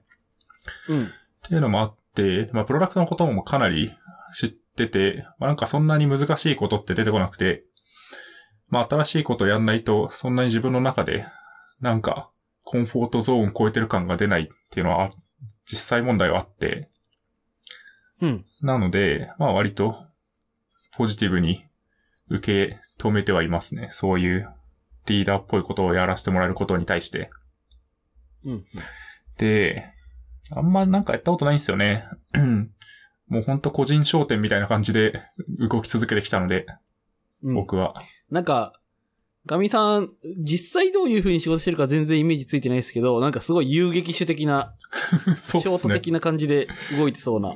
いや、そうなんですよね。うん えっと、まあ、軽く、そもそも僕がどういう立場かを話すと、えっと、まあ、うちも SARS のサービスをやってて、カルテっていうサービスがあるんですけど、まあ、もともと僕はエンジニアって開発で入って、まあ、でも、結構早くに、そこの開発専業でやるというのは抜けて、ビジネスサイドで、まあ、開発、エンジニアとして、なんか、まあ、いろいろ、いろいろやりますみたいな感じなんですよ。だから、もう本当にいろいろやってて、まあ、なんだろうな、ドキュメント書いたり、お客さんに技術仕様の説明したり、まあパートナーに対して、なんか、カルテこう使うといいんですよみたいな、まあ、問い合わせ対応みたいなしたりとか、割とプロジェクトベースとか、まあ、クライアントベースとかでぶち込まれることが多くて、あんまりなんかチームとしてじゃあどういう目標を持って投稿してっていうよりも、まあ、他のチームからなんかこうヘルプを求められてそこに入っていくみたいなケースがやっぱ多いんですよね。うん。なんで、まあそれはすごい楽しいんですけど、あんまり、じゃあチームの主要なメンバーとして何か目標に対して、こう、進捗を積み上げていくみたいな感じにはどうしてもなりづらくて、なんで、まあそういう動きが久々にできそうで楽しいなっていう気持ちがすごいありますね。うん、うん、で、まあ、なんかリーダーとかをやろうと思った時に、まあ、いろいろ、いやどういう、そもそもなんでリーダーが必要なのかとか、なんかどういう動きが今のチームにとっていいのかみたいなのを考えたんですけど、で、そこでなんか思ったことを話そうと思ってたんですけど、はい。やっぱですね、まあ、こういうこと言うと、なんかあんまり、なんか自慢っぽくなるんですけど、なんか会社のメンバー、特にそのチームのメンバーがめちゃくちゃ優秀なんですよね。おおいいじゃないですか。そう。まあ、基本的に僕より年上だったりとか、まあ、ため以上なので、まあ、キャリアもかなりあるし、うんまあ、なんか勝手に自分で、こうガンガンミッションに向かって進んでいく、タスク積んでって、何か進捗を生み出していくような人たちなんですよ。うん。で、まあ、なんかそういうチームにおいて、なんかリーダーって何すべきなのかなみたいなのを考えたときには、まあ、なんか結構、もう本当に、なんだ、ポテンシャル層をメンバーで多く抱えてて、じゃあリーダーとしてなんかやってきますみたいな時と、かなり動き方としては変わるなっていう感覚があって、そうですね。そう。で、まあなんかそういう、本当に育てなきゃいけないとかってなると、もう本当密にワンオンワンしてとか、まあ、メンタリングしてってとか、まあなんか、知識持ってる人から知識ない人に対して、じゃあどうやって知識を移転していけばいいのか考えて、みたいな。そういう人っぽい話、増えていくと思うんですけど、マジで今のチームだとそういうのいらないので、なんかどっちかっていうと、こうなんかその人たちが、なんか仕事したいとか、まあなんかタスク決めて進みたいっていう時に、なんかこう阻害になりそうな要因をもうひたすら取り除いていくみたいなこと、そういう役割として動くっていうのが一番いいかなっていうふうには思ってて、で、まあ例えば、なんか、まあプロジェクトの全体像を把握してて、なんかこう、それぞれの動きが矛盾してないようにちゃんと、あ、ここでも同じようなことしてるからシンクしたらいいんじゃないですか、みたいなことを、まあなんか、アラート上げたりとか、あとなんか、とりあえず誰かが決めてくれれば走れるみたいな状況って結構あるじゃないですか。うん。うん、うん。まあ、例えば、こう、細かいタスク割とかチーム割とかを、まあ、一旦決めて走ってみて、まあ、ダメだったら後から考え直すみたいな時って、まあ、なんかもうとりあえず、エイヤーでチーム決めて、もうなんかタスクバーって振って、とりあえずじゃあこれで一旦動いてみて、なんか、やりづらかったら言ってくださいみたいな。のって、まあ、誰かが決めればよくても、でも誰が決めればいいんだっけみたいなのがわかんないって時に、とりあえずじゃあリーダーとかいるし、リーダー決めてよみたいな。のあると思うんで、まあ、なんかそういう時にもう細い意思決定めちゃくちゃしていって、とりあえずばらまくみたいなやつとか、まあ、あとなんか振り返りですね。この進め方で本当にいいんだっけみたいなのを、こうなんか振り返る時の、まあ、リズム作りとか、なんかきっかけ作りみたいな。なんかほんとそのぐらいでいいなっていう感覚があって、まあ、あとは自分もメンバーとして普通のタスクもやるみたいなうん。感じにすると、まあ良さそうだなっていうのがあって、まあなんか本当まあなんかリーダー、リーダーシップとはとか、なんかわかんないですけど、マネジメントとはみたいな話って世の中にいっぱいあると思うんですけど、なんかめちゃくちゃチームによって変わるし、なんかそのシチュエーションシチュエーションで何やればかいいか考えるしかないなみたいな気持ちになって、今それを考えやろうとしてるっていう段階ですね。うん。いや、めっちゃいいっすね。いや、僕も、それ、考えないといけないなって思いました、今聞きながら。 そうですか。なんかちょっとね、 そうっすね。その、まあ、決める、まあ、自分が決めるんだみたいなのは結構意識して、僕も今の話を聞くと動けてるんですけど、うん。そうっすね。なんかじゃあ、リーダーの役割とはみたいなのをこう考えてなかったなっていう感じがするんで、うーん。そうっすね。結。構意識するんですかリーダーの役、リーダーになったからリーダーの役割とはみたいな。うん。意識し。初めっから意識してた。それとも、あ意識しないとちゃんとうまく回んないなみたいな手触り感があったから意識し始めたとか。そうですね。いや、まあ、なんかこのリーダーやるかみたいな話をふ、振られたのが本当に先週とかぐらいなので、そういう意味だと、まあ、なんか振られて、なんかリーダーやってよみたいなことを言われて、あ、リーダーか、みたいな感じになって、そういえばなんか、そもそもリーダーって何すればいいんだっけとか、自分ってなんかどういうことをリーダーとしてしたいんだろうかみたいなのを、まあ、ガーって考えて、なんか、社内の餌にまとめて、なんか僕こういうこと考えてるんすよね、みたいなことをチームに投げて、ああ、まあなんか、いいんじゃん、みたいな 感じになって、ああ、じゃあこんな感じで動きますわ、みたいな感じでしたね、僕は。だから割と最初から考えている。まあ、その役割を振られてから考え始めて、動く前に考えたっていう感じです。うん。いや、めっちゃいいっすね。いやー、そういうの、僕、2ヶ月、来て、まあなんか、振り返ったり、ああ、こういうの良くなかったな、直そうみたいなのは、こう、逐一あるんですけど、うん。うん、結構、走りながらやってきた感じがあったので、そういうのを、こう、明確な軸みたいなのを持つ、持てるのいいなって今思いましたね。そうっすね。まあ結局やりながら変わるとは思うんですけど、うん。僕結構心配性なんで、なんか、最初にちょっと考えて不安をなくしてから走りたいなっていう気持ちが強いです。うんうんうん。いや、そうね。確かに。うん。なんかこう、プロダクトのことについて、その今、まあ僕の事業については、なんかそんな感じができるんですよね、こう。今はい決まったことはこうでしたねとか、で、こういう方向性で行きましょうね、みたいなのを軸にいろいろ喋れたりするんですけど、うん。自分の役割として、こう、 軸持つのは、なんか、あんまりできてなかったんで、参考にしたいなと思いま した。ありがとうございます。いや、そうね。いやマジで、あの、チームのメンバーがめちゃくちゃ優秀なんですよね。だから、うんなその、その中で、なんかまあじゃあ一応リーダーですみたいな、ラベルを振られるっていうことに対する、まあ不安が、僕はあんまね、感情ないんですけど、なんか人、人並みに不安を感じて、それに対してちちゃんと理論武装しておきたいなっていうのは強かったです。うん、なるほど。はい。まあ、そんなことをしてますね。うん。いまあやでいもいっすね。うん。これもでも、始めたばっかなんで、これからって感じですけど。うん。まあまあ、久々に新しいことできそうで、ワクワクしてるって感じですね。おーいいっすね。こう最後に振り返りみたいな話書いてますけど、はい。振り返りのリズムを作るうん。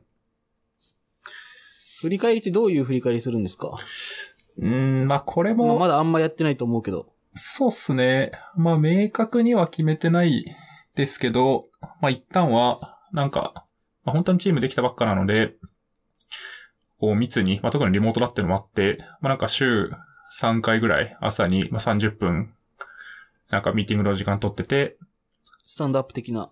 まあそうっすね。スタンドアップ的な、まあズーム、ミーティングを入れてて、まああと基本的にその全部のイシュー、まあタスクはイシュー、GitHub で管理してるんで、うちの会社は。うん GitHub で全部イシュー化して、GitHub のプロジェクトで、まあ看板みたいにして、なんか、そうっすね。バックログ、トゥードゥ、インプログレス、ダンみたいな。ので、で、それをちまちま僕が定期的に見てメンテしたり、まあそれぞれタスク持ってる人がメンテして、でなんとなく進捗をオンラインで共有しながら、まあその30分のシンクの時間で、そういえばこれってどうだったんでしたっけみたいな話とかをしてるって感じ。だからまあどっちかっていうとこの形式を決めて、まあ中身はもうみんな、おのおのちょっと話し合ってくださいみたいなはいはい。感じですかね。なるほどなるほど。そっか、僕も、そうですね。なんかようやく、まあ、がん、うん。うん。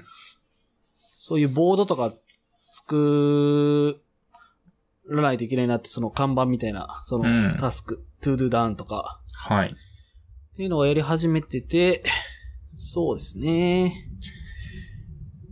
やっぱそういうリリード的な感じで言うと、うん。なんかささっき眼灯を作り始めたみたいな話もあって、こう何かこうも、目に見えるわかりやすい、あの、も、なんか、これを見とけば OK っていうか、うん。なんか、これで進んでるよみたいなのを、こう、みんなの見える位置に置いとくみたいな。そうっすね。うん。のは最近、ちょっと思うようになって意識して作ってますね。うん。作ろうとしてますね。これね、なん。全然うまくいかないいけど。なんとなく大事な気がするんですよね。やっぱり、いや、なんか特に、その、チームができて、で、外の人たち、チーム外の人たちから、そのチームが何やってるのかを、まあ、聞かれたり、なんとなく興味を持たれたり、まああるいはなんか、わかんないですけど、自分たちでも何をこれまでやってきて、今どこの段階にいるんだっけみたいなのを、パッと見たいっていう時に、何がしか、まあ、ガントチャートでも、そういう看板でもいいと思うんですけど、なんか、とりあえずここにを見ればなんとなく何を誰がやってるのかわかるみたいな、どのぐらい進んでるかわかるみたいなのをひたすら綺麗にメンテし続けるっていうのは、なんかめんどくさいんですけど、すごい重要な気がするっていう気持ちは今出てます。うん。いいっすね。うん。でも大体そういうのなんかぐちゃぐちゃになるじゃないですか。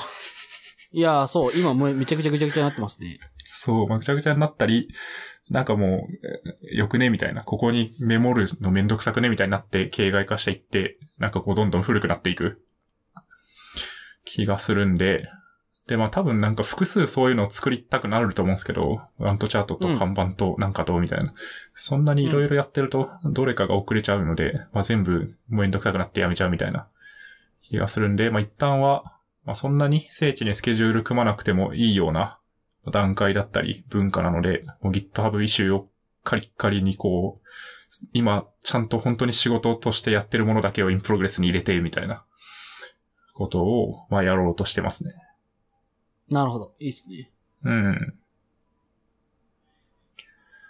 ちょっとそう、今は見ろ、見ろはっい。て前話出ましたけど、見ろね。いいっすよね。ミロでやろうとしてますね。うん、うん。いや、うちの会社もね、こうちょっと別の話になりますけど、ミロめっちゃ好きで、ね、言ってましたね。そう。もうなんか、ミロ職人みたいな人が 生まれてきて、もうなんか一つの、なんかでもちょっと自由度高すぎるなって思ってますね。いや、まあそれはそう。自由度高いのと、読み込みに時間がかかるので、見るハードいルがや、そ若う。干ある立。ち上げクソ遅くないですかいや、遅いっすね。 なんか、これは死んだのか生きてんのかわかんないみたいな。そう。ずっとね、なんか、ミロの M マークみたいなのがうにょうにょしてるみたい。うん。あれちょっとき、なんか、時々気持ち悪くなってくるもん。そうっすね。あローディングの画面がね、そうそうあるんですけど。ど。いや、まあでも、ミロがやっぱいいのは、やっぱりなんかいろんな、例えばなんかデザインだったり、ガントチャートだったりが、なんかいろんなところに散らばっちゃう問題があって、うん。で、とりあえずミロは、もう本当広大な空間に対して自由に、なんかオブジェクトを置けるみたいな感じなんで、はい。まあ、とりあえず、プロジェクトのミロを作っといて、そこに何でもかんでも、こう、ぶち込んでいくと、まあ一旦ここ見れば、それっぽく、それっぽい情報があるみたいな、状況は作りやすいっすよね。そうですね。なんか、付箋が良くて、うん。えっと、例えばトレロに付箋つけれないじゃないですか。コメント残すしかなくて、そうっすね。例えばですけど、うん。まあ、ジラとかでも、あんまりこう、変なところにコメントを残すことはできないじゃないですか。はい。でも、付箋だったらマジでなんかこう、役割を持たせず、とりあえずこう、物が吐けるので、うん。結構それはいいなと思いましたね。思いましたというか、まあいいっすね。そうっすねなんか、あの、マジで会議のために使えるというか、その、最終的なアウトプットは付箋じゃないにせよ、うん。とりあえずメモを残せるというか、確かに。いや、それはありますね。本当なんかオンラインホワイトボードって感じですよね。うんうんうん。そうなんか、ね、ここにコメント残したいんだけど、どこにコメント残すべきかなみたいなのを結構考えることが多くて、うん他のサービスだと。はい。なんか例えばスプレッドシートを見ながら喋ってる時でも、スプレッドシートのコメントに残す方がいいのか、もうそのままセルに書いてしまえばいいのか、セルを完全に書き換えてしまって本当にいいのかみたいなのを悩むんですけど、付箋だったらこうん。う、ペタッと貼れて、しかもそれをこう、動かすだけで、場所も移動できるし、そうなん見すたよ目ね。も変えれるし、みたいな。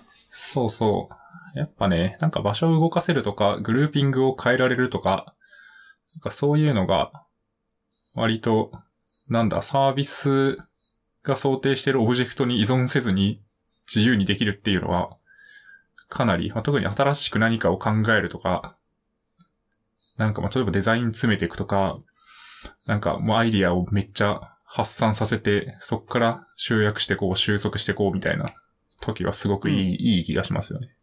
うん。ただ、慣れないと、マジで莫大になって、もう後からキャッチアップできない問題が発生するんですよ。そうですね。ミロのリンクだけ送られて、え、これ、どこ見ればいいんすかみたいなはい。の は、そうそえうそうすごく、すごくわかる。うん。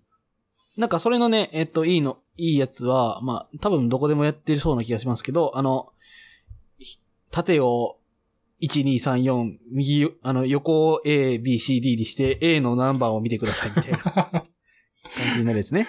なるほど。地図を作る。そうそうそう、地図を作る。へえ、住所を作る。住所を作るね。確かに。うんそれ、面白いっすね。それやったことなかったっすね。うん。結構いいですね。うん。一応でもミロはなんかオブジェクトのリンク生成できますけどね。あー、なるほどね。うん。なんか、逆にそういうのやってないな。そう。まあ、これもそんなに社内で流通してる知識がわかんないですけど、なんか、なんだ、ホワイトボード的になものをいっぱいミロの中でも作れるんですけど、うん。えっと、その、ここのものに対して、まあ、例えば、なんだ、極端な話、この付箋に対してリンク付与して、その付箋に飛ぶための、なんか、なんだ、クエリパラメータを付与して、リンク共有するみたいなはあはあのは、一応できるはず。まあ、それはいいですね。もし、それでうまく出せるのであれば。うん、うん。カードに対してとかってことですよね、トレロの。そうですね。うん。はい。まあ特にね、オンラインで仕事するってなると、ミロはやっぱめっちゃいいっすね。うん。はい。こんなとこかな、そうですね。ちょっと今、ミロでやろうとしてます。情報の集約というか、うん。 そういう看板みたいなのを作ろうとしていて、っていう話をしましたね、今ね。そうですね。どこに、どこから飛んだかなと思って。はい。まあまあ、あの、プロジェクトを進めていく上で、どうやってるのかみたいな。うん。いや、なんか、ガミさんも僕もなんかこう、今、時期を同じくして、はい。そういう感じに、リード、うん。全然お互いの役割というか、席、職責は違うけれども、そうっすね。そういう感じになってて面白いですね。面白いっすね。確かに。まあ転職した時期もね、まあ就職した時期もそもそも一緒なんで、まあなんか、そのような時期に入ったんだなという気がしますよね。うん。責任が重くなる時期になったんだなという気がします。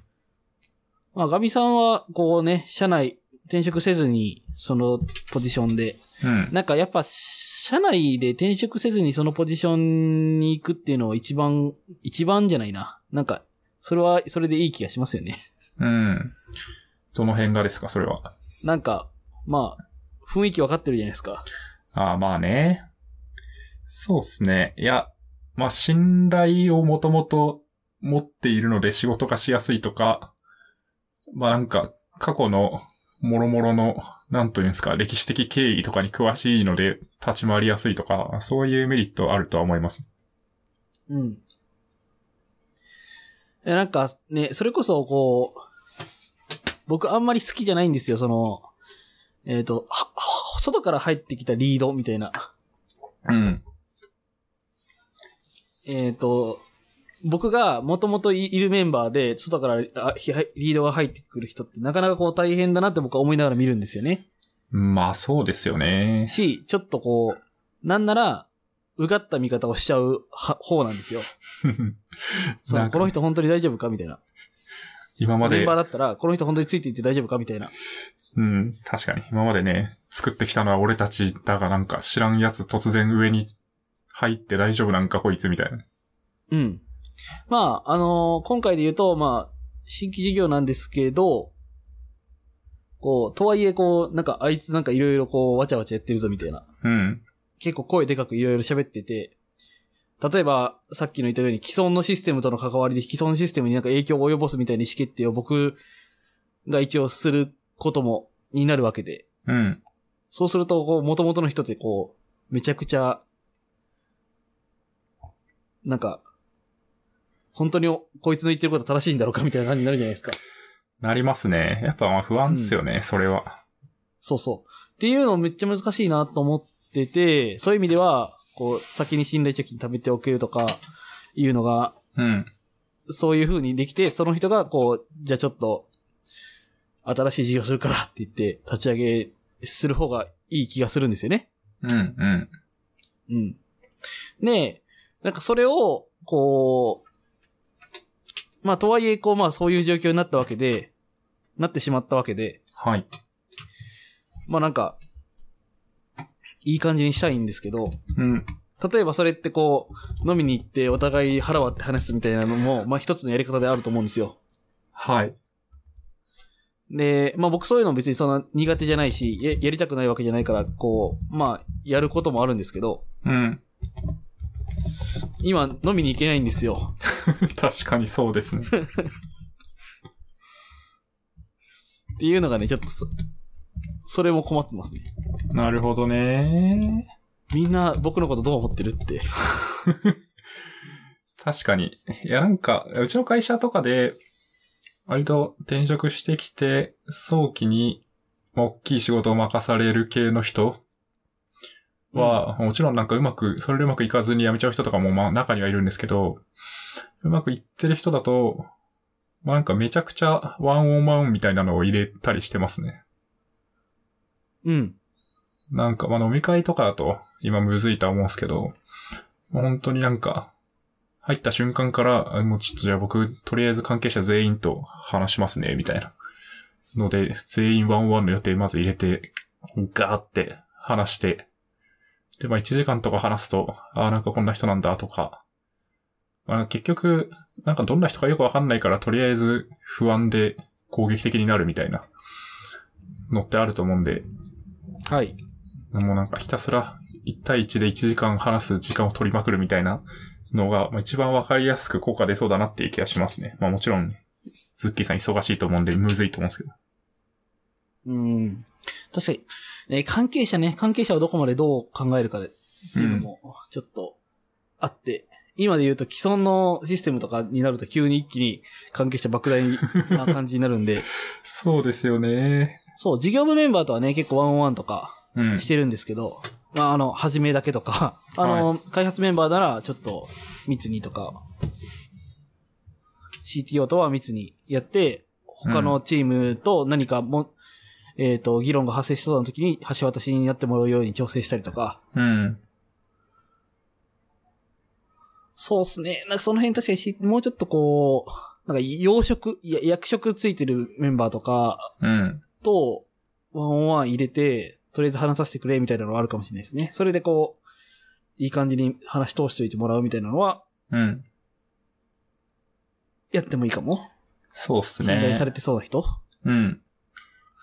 うん、ここで、なんか、 めっちゃパブリックな場で僕のせ 生存戦略みたいなの喋ってますけど。確かに。いやーまあでもね、やっぱね、ありますよね。いやなんか、いやわかんないですけ不ど。安はある。そう。でもなんかそういう話をすると、なんかこう政治家みたいな話をしに思う人いると思うんですけど、本当ね、なんか仕事をうまく進める上で、なんかそういう人間がどういうことに不安を感じてそれを解消するにはどうすればいいかみたいなところって結構共通な気がするんで、うん。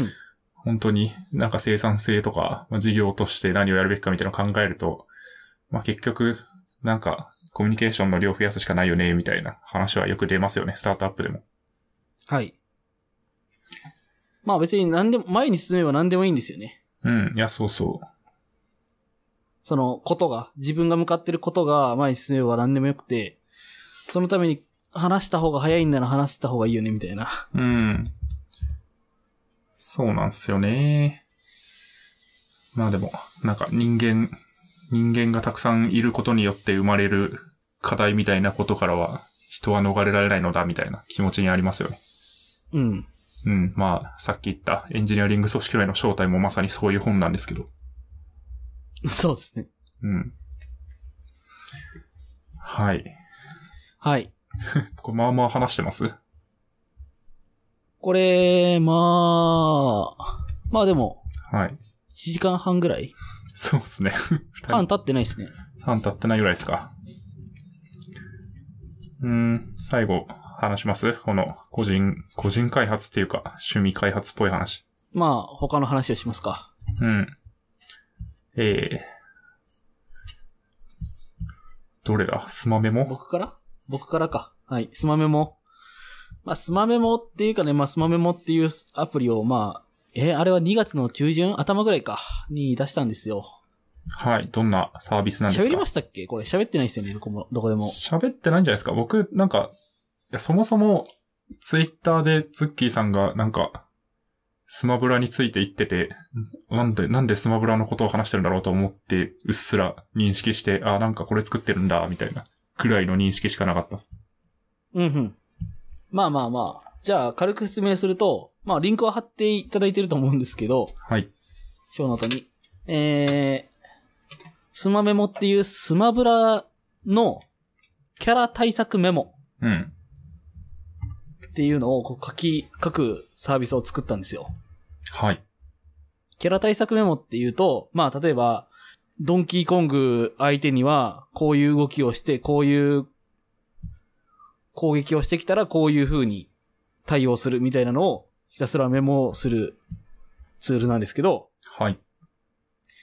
まあ僕自身、スマブラ持ってないし、えーっと、64しかやってないんですよね。はい。なんで全然こう、じゃあ、わかんないんですけど、うん。まあなんか、その、前職の P、プロダクトマネージャーが、まあ、なんか社会人スマブラ大会を主催してたりとかして、結構大好きなんですよね。はい。スマツクですかスマツクですね。はい。僕も2回ぐらいお邪魔させていただきました。ああ、ありがとうございます。ありがとうございますっておかしいけど。まあはい。はい。で、まあその中でそういうの作りたいんだよね、みたいなこと言われて、あ、じゃあ作ろっかって言って、そんなに難しくなさそうだから、まあなんか1日2日まあ2日ぐらいかけて作ったんですけど、うん。とりあえずファースト、えっ、と、バージョンは。はい。もともとその、プロダクトマネージャーと、別のサービスを立ち上げ、あの、立ち上げようとしてたんですよ。うん、なんかそういう話してましたよね。うん。ただ、なんかね、まあこれは完全に失敗談なんですけど、はい。あのー決済とか、なんか、もろ、盛り込みすぎて、もう本当によくある失敗なんですけど、はい。こう、結構いろいろ時間かけて作ったのに、まあなんかリリースもううまくいかず、うん。運用も決まってなくて、デプロイも難しくて、みたいなんで、こう、半ば頓挫してて、僕ら二人結構こう、しょげてたというか、はい。あ、俺らなんかあんま力ないんじゃないみたいななるほど。感じになってたんですよね。うん。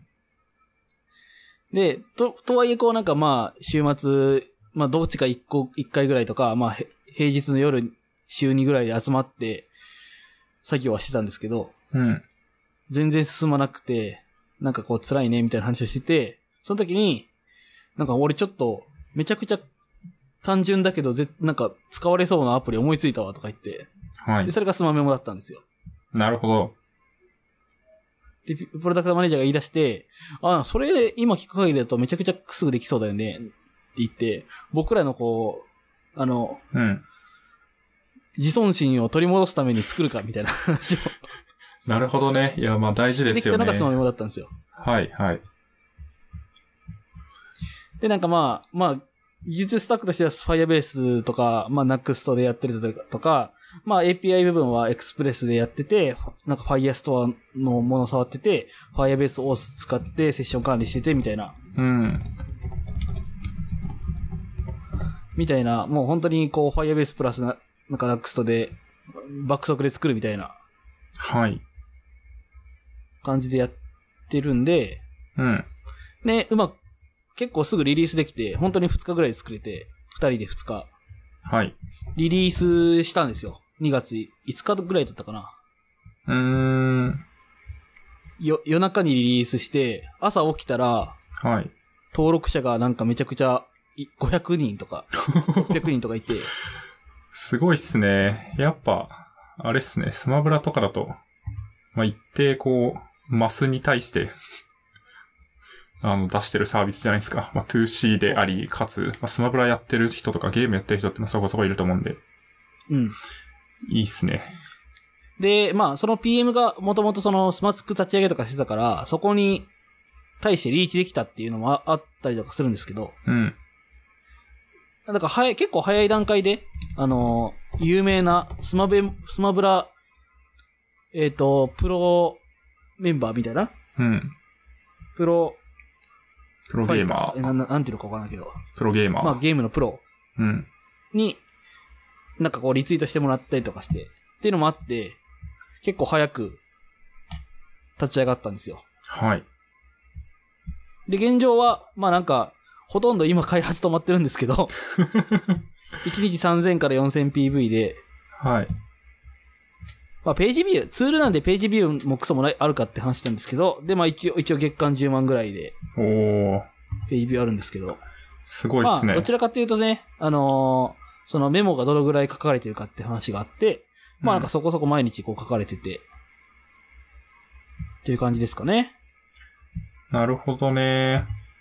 どうっすかなんか、Firebase、もうほんと、うん。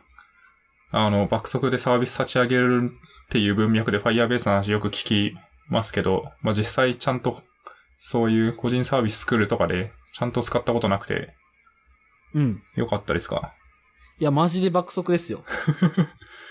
本なるほ当どに。いはい。どの辺がいいですかや、なんかやっぱ Firestore がいいですよ。うーん。なんだかんだ使いやすくて、はい。まあ何週かし、何週かしたんですけど、その、 一回作ってた、作り直してみたいな。うん。なんか、もともと、その Firestore って、その、フロントからた叩けるんですよね。はい。一番最初、初期は、フロントから叩けばいいんですよ。うん。 Firestore の、なんかこう、設定ファイルみたい、設定する JSON みたいなのがこうあるんで、その JSON を読み込んで、Firestore の DB にアクセスすると、こうテーブル名引いて、えっ、と、上役書いて、みたいなのができるんですよね。フロントエンドから。はい。で、そうすると、こう必要な情報を取ってこれて、まあ、えっと、Firebase Auth で作ったユーザー ID を引っ掛けて、えー取得するみたいなことができると。うん。で、め、だからそれがもう、だからそれで簡単にこうメモの一覧が取れたりとか、自分の好きなキャラとか、自分が使ってるキャラみたいなのを登録できたりとか、するのがめちゃくちゃすぐできて、で、あとはそれをいい感じにフロントで綺麗に見せるっていうだけなんで、うーん。フロントから叩けるっていうのが非常に良くて、うん。一旦それで立ち上げるのはできるっていう。で、それを、よりいろいろ複雑なこととか、こうちょっと、それに付随する諸々のデータうん。えっ、と、つまり、こう、ジョインしていろいろ取ってくるみたいなのをすると、ちょっとフロントではちょっと辛くなってくるので、まあなんか、Firebase Functions 使って、こう、すべて Firebase Functions から一回読み取って、それを、こう、マージして、フロントに返すみたいな、バックエンドを作ってみたいな感じになるんですけど、そこは結構ね、同じ言語、つまり JS でかけて、うん。まあすぐ移して、バックエンドにこのロジック移してそのままこう返すみたいなこともできるので、その辺の移行も楽だし、ああ、なるほっど、ていね。う意味で早いですね。確かに、フロントのコードをバックエンドに移すっていうのも、まあ、コピペしてちょこちょこ変えれば、あ、なんか、大体同じや、みたいな。そうそうそうそう。ああ、っていうのもある。るんで、うんなんかその辺が楽に感じたところですね。うーん。いいっす、ね。あと、Firebase ソースめちゃくちゃいい楽で、まあ、はい。まあよくある感じなんですけど、うん。そのオースサービス的な意味では、まあ便利。うんまあ、そうっすよね。基本、なんか、よくある実装パターンというか、うん。は用意されてて、もう SDK の、なんだ、やり方に沿って実装するだけで、まあ、できました、みたいな。そうですね。まあ、一番ハマったのは、こう、ツイッターの連携とかですかね。ツイッターで一応、オースしてるんですけど、はい。まあなんかツイッターでこの、例えば、スクリーンネームがこのタイミングでしか取ってこれないとか、ああ、なんかそういうのが、こう、地味にめんどくさかったから、なんか Firebase であんまりこう、めちゃくちゃ詰まったみたいなのなくて、うん。どっちかというとそっちの方で詰まったりとか、まあちょっとこう、なんかす、僕はまあそんなに CSS できないんで、そういうところで詰まったりっていうのが大きくて、どちらかというとそっちですね。なるほどっすね。うん。なので、本当に Firebase めちゃくちゃ楽なんで、うん。いいっすよ。素晴らしいなぁ Firebase。なんか参考にした本とかコンテンツとかあるんですかいや、特なにんかなくて、それが。いや、なんか、そう、もともとね、あの、前職でもちょっと Firebase 使って、はい。っていう話を、なんか1、えっ、と、1月ぐらいにしてたと思うんですけど、うん。なので、なんかなんとなくざっくりあったんですよ。えっ、と、Firestore はなかったんですけど、それ以外は。なるほど。あと、オースもなかったか。だから、えーっと、Firebase Functions と、ホスティングでちょっといろいろするっていうのは、一応、知識としてあったんで、それをベースに調べていったら、あ、Firebase、Firestore めちゃくちゃ簡単じゃん、みたいな感じになって、だから特に何も調べてないんで、うーん。あ、調べてないっていうか、ま何かこう、一冊インプットしてからやはやり始めたわけじゃないんで、あ、はいはい。まあ、リフそァのぐらいレン楽ス、でしたっていうド。キュメント、公式ドキュメントとか読んで、はんそうそうはそんうみたいな。しかも日本語で結構あるんでね。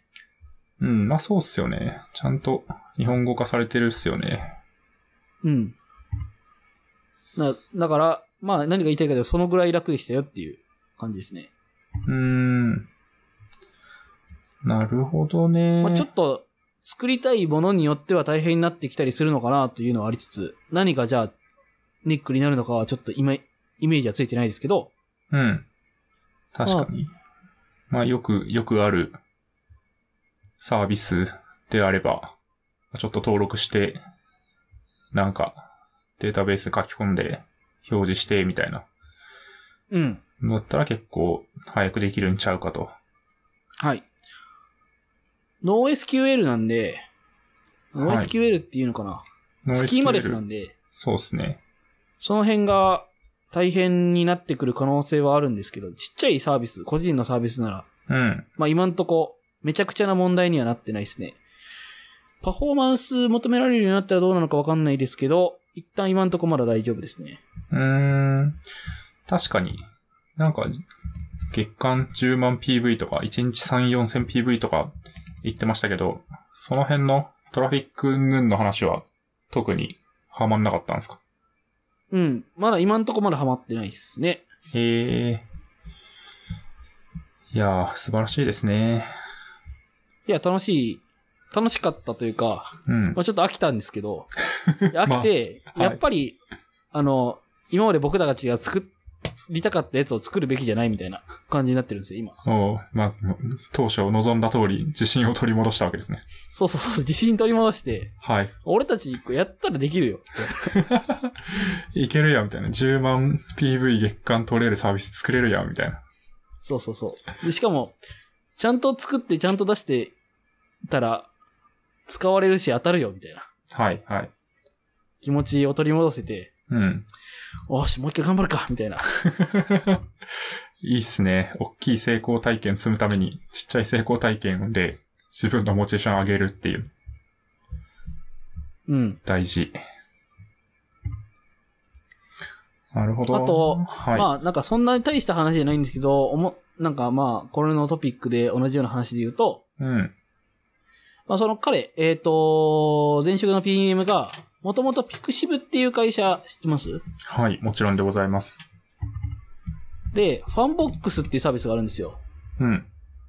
それはご存知なんか、うっすら、うっすら知ってますけど。うん。まあなんかあのーまあいわゆるこう、クリエイター支援的なサービスなんですけど、はい。まあクリエイターがそこに登録して、まあ月額で、まあ月額課金しかなかったのかなちょっと、あまり詳しい仕様覚えてないですけど、そうえでーっすね。と、このぐらいの、なんか、特に、そうだな、あの、リターンを明記することなく、クリエイターを支援できて、まあ、クリエイター側は、まあ、もしかしたら、その、そのプレミアム、こういう、えーっ、と、プランに入っていく人だけに見せるコンテンツを作ることもできる。し、作らなくてもいい。うん、みたいなうん。まあ、つまり、まあ、投げ銭みたいな感じなんですけど、はい。っていうサービスなんですよ。ペイトレオンみたいな。まあ、そう、うんまあ、思想としてはそんな感じっていううん感じで、で、そこで、まあ、そのスマメモっていう運営みたいなアカウントを作って、はい。えっ、と、そこにリリースノートを流すようにしたんですよ。なで、そこはみんなが見れるようにして、まあ、特に、あの、めちゃくちゃ、なんていうのその、プレミアム機能みたいなの一切つけず、あ。うん。まあ、あの、応援してくれる人は、なんかまあ200円でもいいから、えっと、投げてくれるといいよ、みたいな話をしたら、まあ合計で、月額2000円ぐらいおお。まあまあ、は、いただけたサーバー代の足しになるかなぐらい。そうですね。あの、Firebase 一応、ブレイズっていうか、その、1個上げてるんで、一応著作権課金されてるんですけど、はい。まあ、それギリ、ギリ賄えるかなぐらいのうん。資金にはなったので、まあ、一応こう、ランニングコストは、あの、僕、マイナスには赤にはなってない。赤掘ってはいないっていうなるほど。人件費を感除じけでば。一応できましたよっていうのがちょっと面白かったうんことですね。まあ自分が作ったもので、まあお金払ってもらえたっていうのが、確かにね。ね、あの、先、去年かな去年、本書いて、買っていただけたのはすごく嬉しかった。まあ自分が作ったものを直接うん。お金払っていって、読んでいただいて、コメントいただいてみたいなのが、すごく体験としては良かったんですけど、はい。今回についても、まあそんな、大した、あれじゃないけど、まあ、額ではないけど、お金ももらえたっていうのはなかなかいい体験になったかなという感じしますね。うん。確かに。いい話っすね。それは。嬉しかった。うん。まあどちらかというとね、結構ツイッターの反応が大きくて、みんなツイッターやってるんで、うん。そのスマブラプレイヤー、はい。なんか、めっちゃいいとか。あとはなんかね、あの、フレーム表とかを作った、あの、入れてるんですよ。ありますそね。のこの技何フレームとか。はい。ガチ勢は結構見るらしくて。確かにね、これちゃんと綺麗にまとまってるっていうのが、そんなにどこもやってるわけじゃない気がしますよね。うん。で、それを見つつ、ああ、これ何フレームだからこの技で対応しようみたいなのを見れるようにしようみたいなんで、キャラ対策専用ツールみたいなんで作ってるんで、まあなんかその辺で、こう、この、こんなにいい感じのフレーム表なかなかないから、これだけでもめっちゃいいぞみたいなこと言っていただいたみたいまして。うーん。それがツイッターで、まあ、その、スマメモスマメモって言って、こう、喋ってくれてるのを見ると、すごい気持ちが浄化される。確かにね。いや、なんか、そう。結構ゲーム系のメディアとか多いと思うんで、今なんかそういうのないのかなと思って調べてみたんですけど、やっぱり、なんかキャラのページがあって、うん、いろんな人に対応した説明。なんかこのキャラはこういう風に強くてとか、こういう、なんだ、長所短所があって、こういう技があってみたいな説明がバーって書いてある、中に書いてあるんで、別になんか上級者とかも知ら、知ってるじゃないですか、そういうの。うん。フレームだけ教えてくれよみたいな。そうですね。あとは、こう、自分の手癖とかがあるんでね。うん。それに対して、自分のだけのメモを作れるっていうのは、結構、いいらしいんですよね。意外と、その、ちゃんと大会とか出る人は、やったりするっていう話を聞きました。確かにね。まあツールとしては良くて、3000回の CPV 毎日出てるならまあそこそこかなって、これ以上大きくしてもなんかサーバー代かかりそうだしなみたいな気持ちがあって、まあ一旦こんな感じかねみたいな話をしてますと。いやでもね、ちょっとこう、あの、はい。失敗だったかなって思うことがあって、うん。広告つけなかったんですよ。なるほど。ね、僕らはまあ、ね、広告なんかダセいからって言ってつけなかったんですよ、もともと。はい。いや、気持ちはとてもわかります。いやもう広告はもう今の時代じゃないみたいな。うん。って言ってつけなかったんですけど、広告やってたらこれ、こんだけ PV やったらう、んそこそこだぞ、みたいな、確かにね。そんなに悪くなないぞ、みたいな。い。いや、まあでも、わかりますよ。僕も広告つけたいとはあんま思わないですもんね。うん。まあ、なので、まあ、じゃあ、何って言ってピクシブファンボックス立ち上げたんですけど、はい。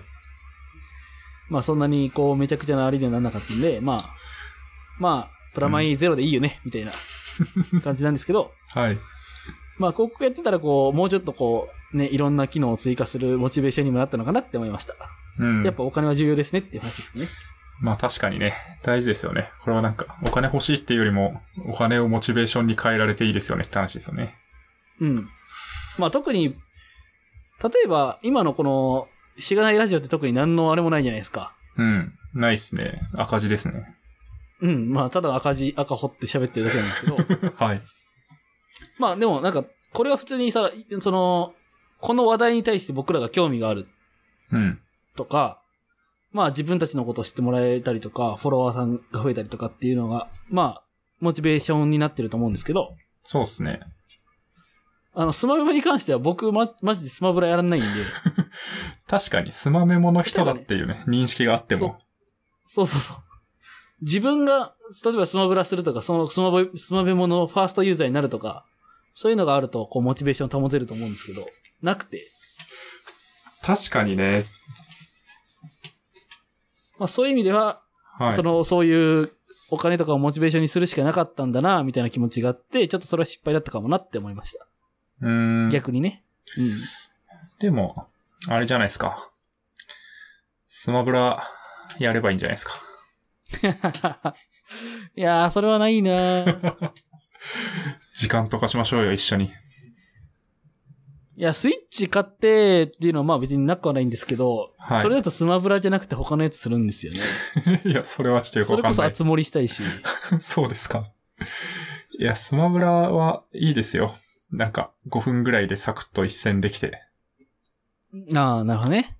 ちょっまと、あ確かに。ちょっと気分転換するかとか、ちょっとビルド待ちの間に一戦するかとか、できんじゃないですか。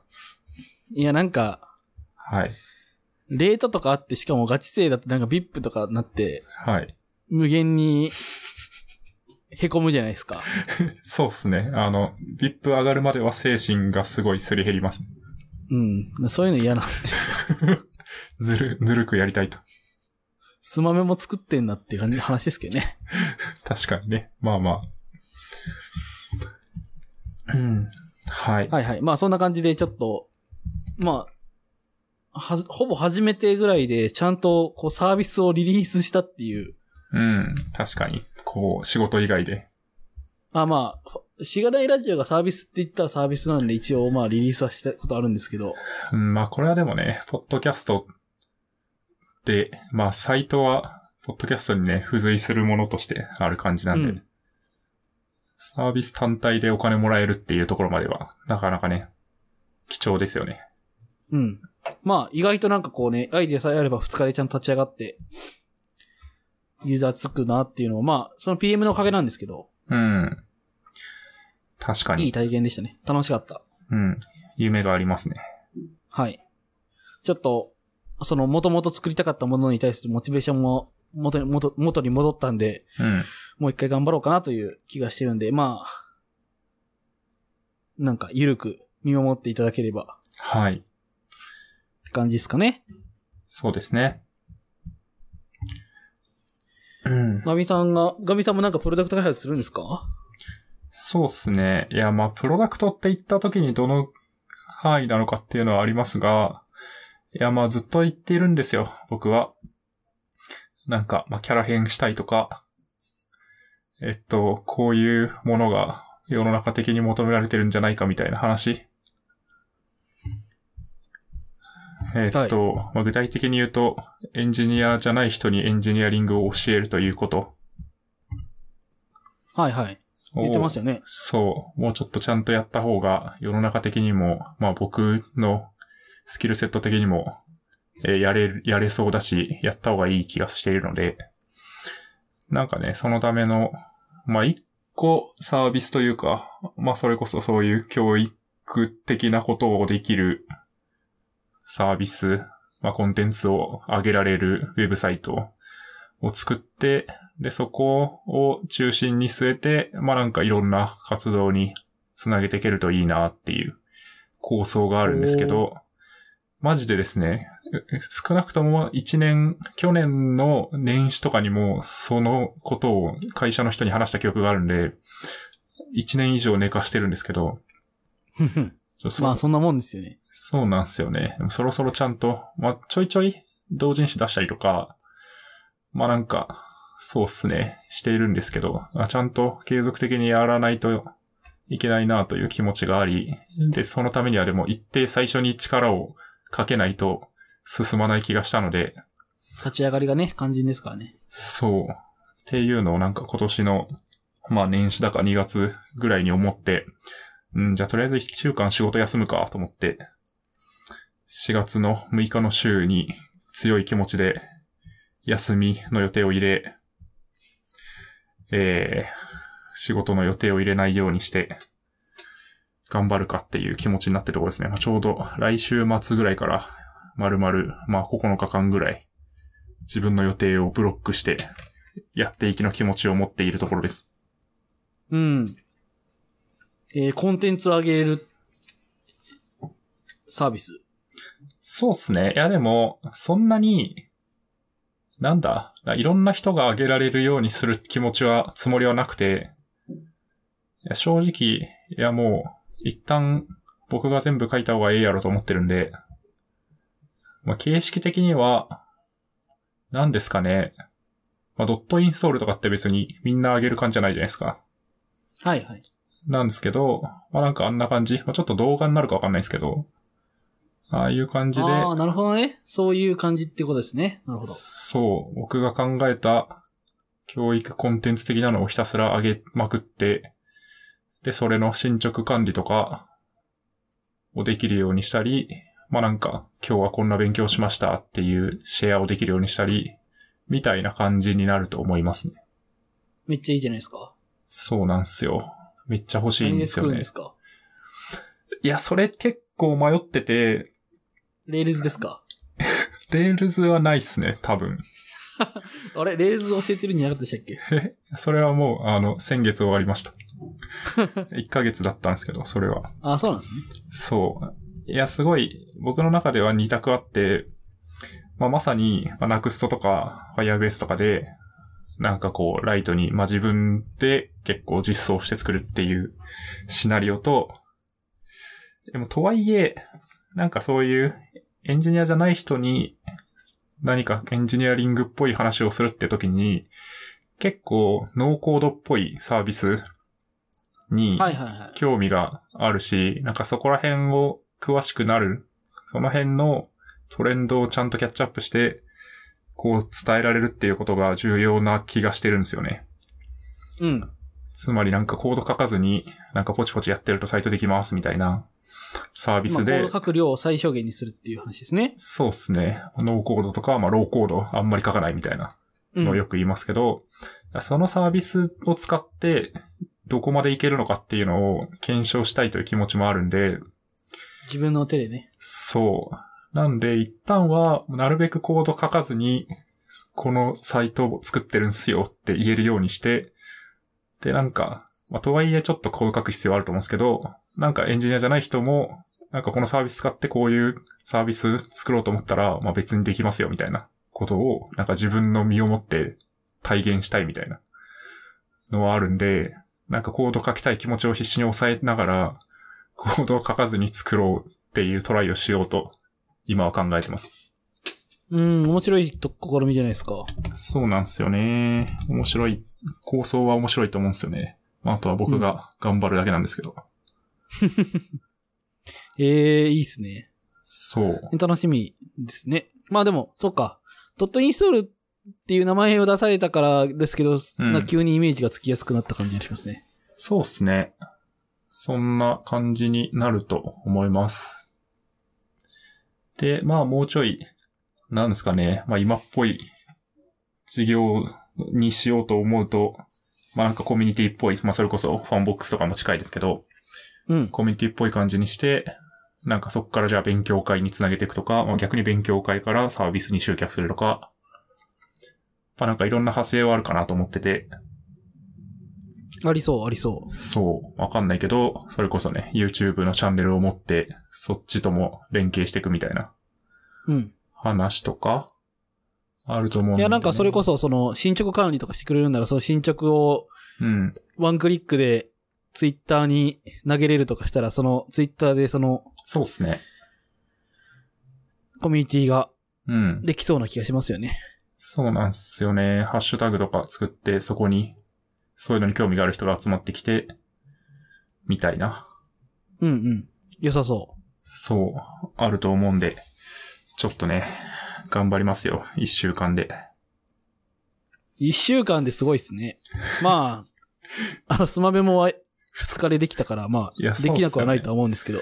うん。いや、まあ一週間でって言ってるのは全部作るかっていうとわかんないですけど、まあ、いそうですよね。コンテンツはこれから拡充していけばいいわけで、それのこ、そうう器だけできれば。そうなんですよね。器作るっていうのを毎日コツコツやるっていうのが僕にはできなかったんで、うん、わかる。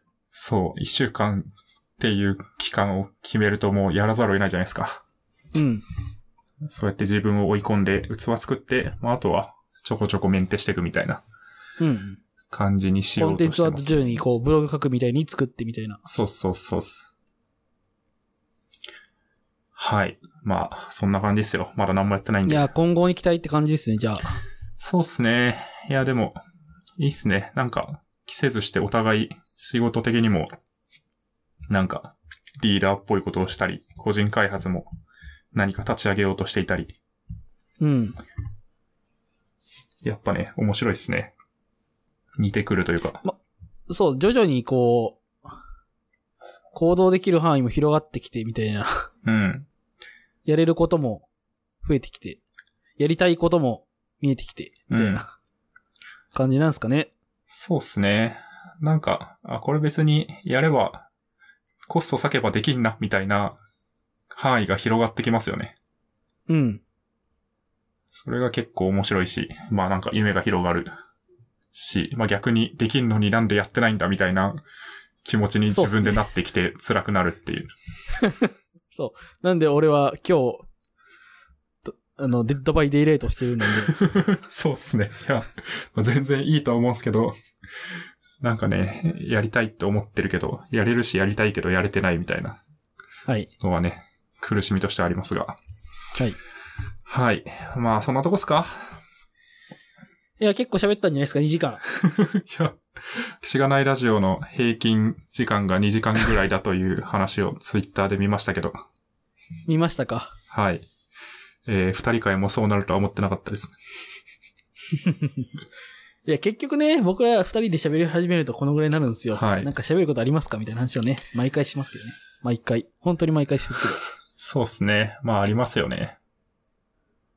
やっぱね、盛り上がってしまいますね。二人とも。結構考え方近かったり、まあ、なんだ、やりたいことも一部被ってたりすると思うんで、うん。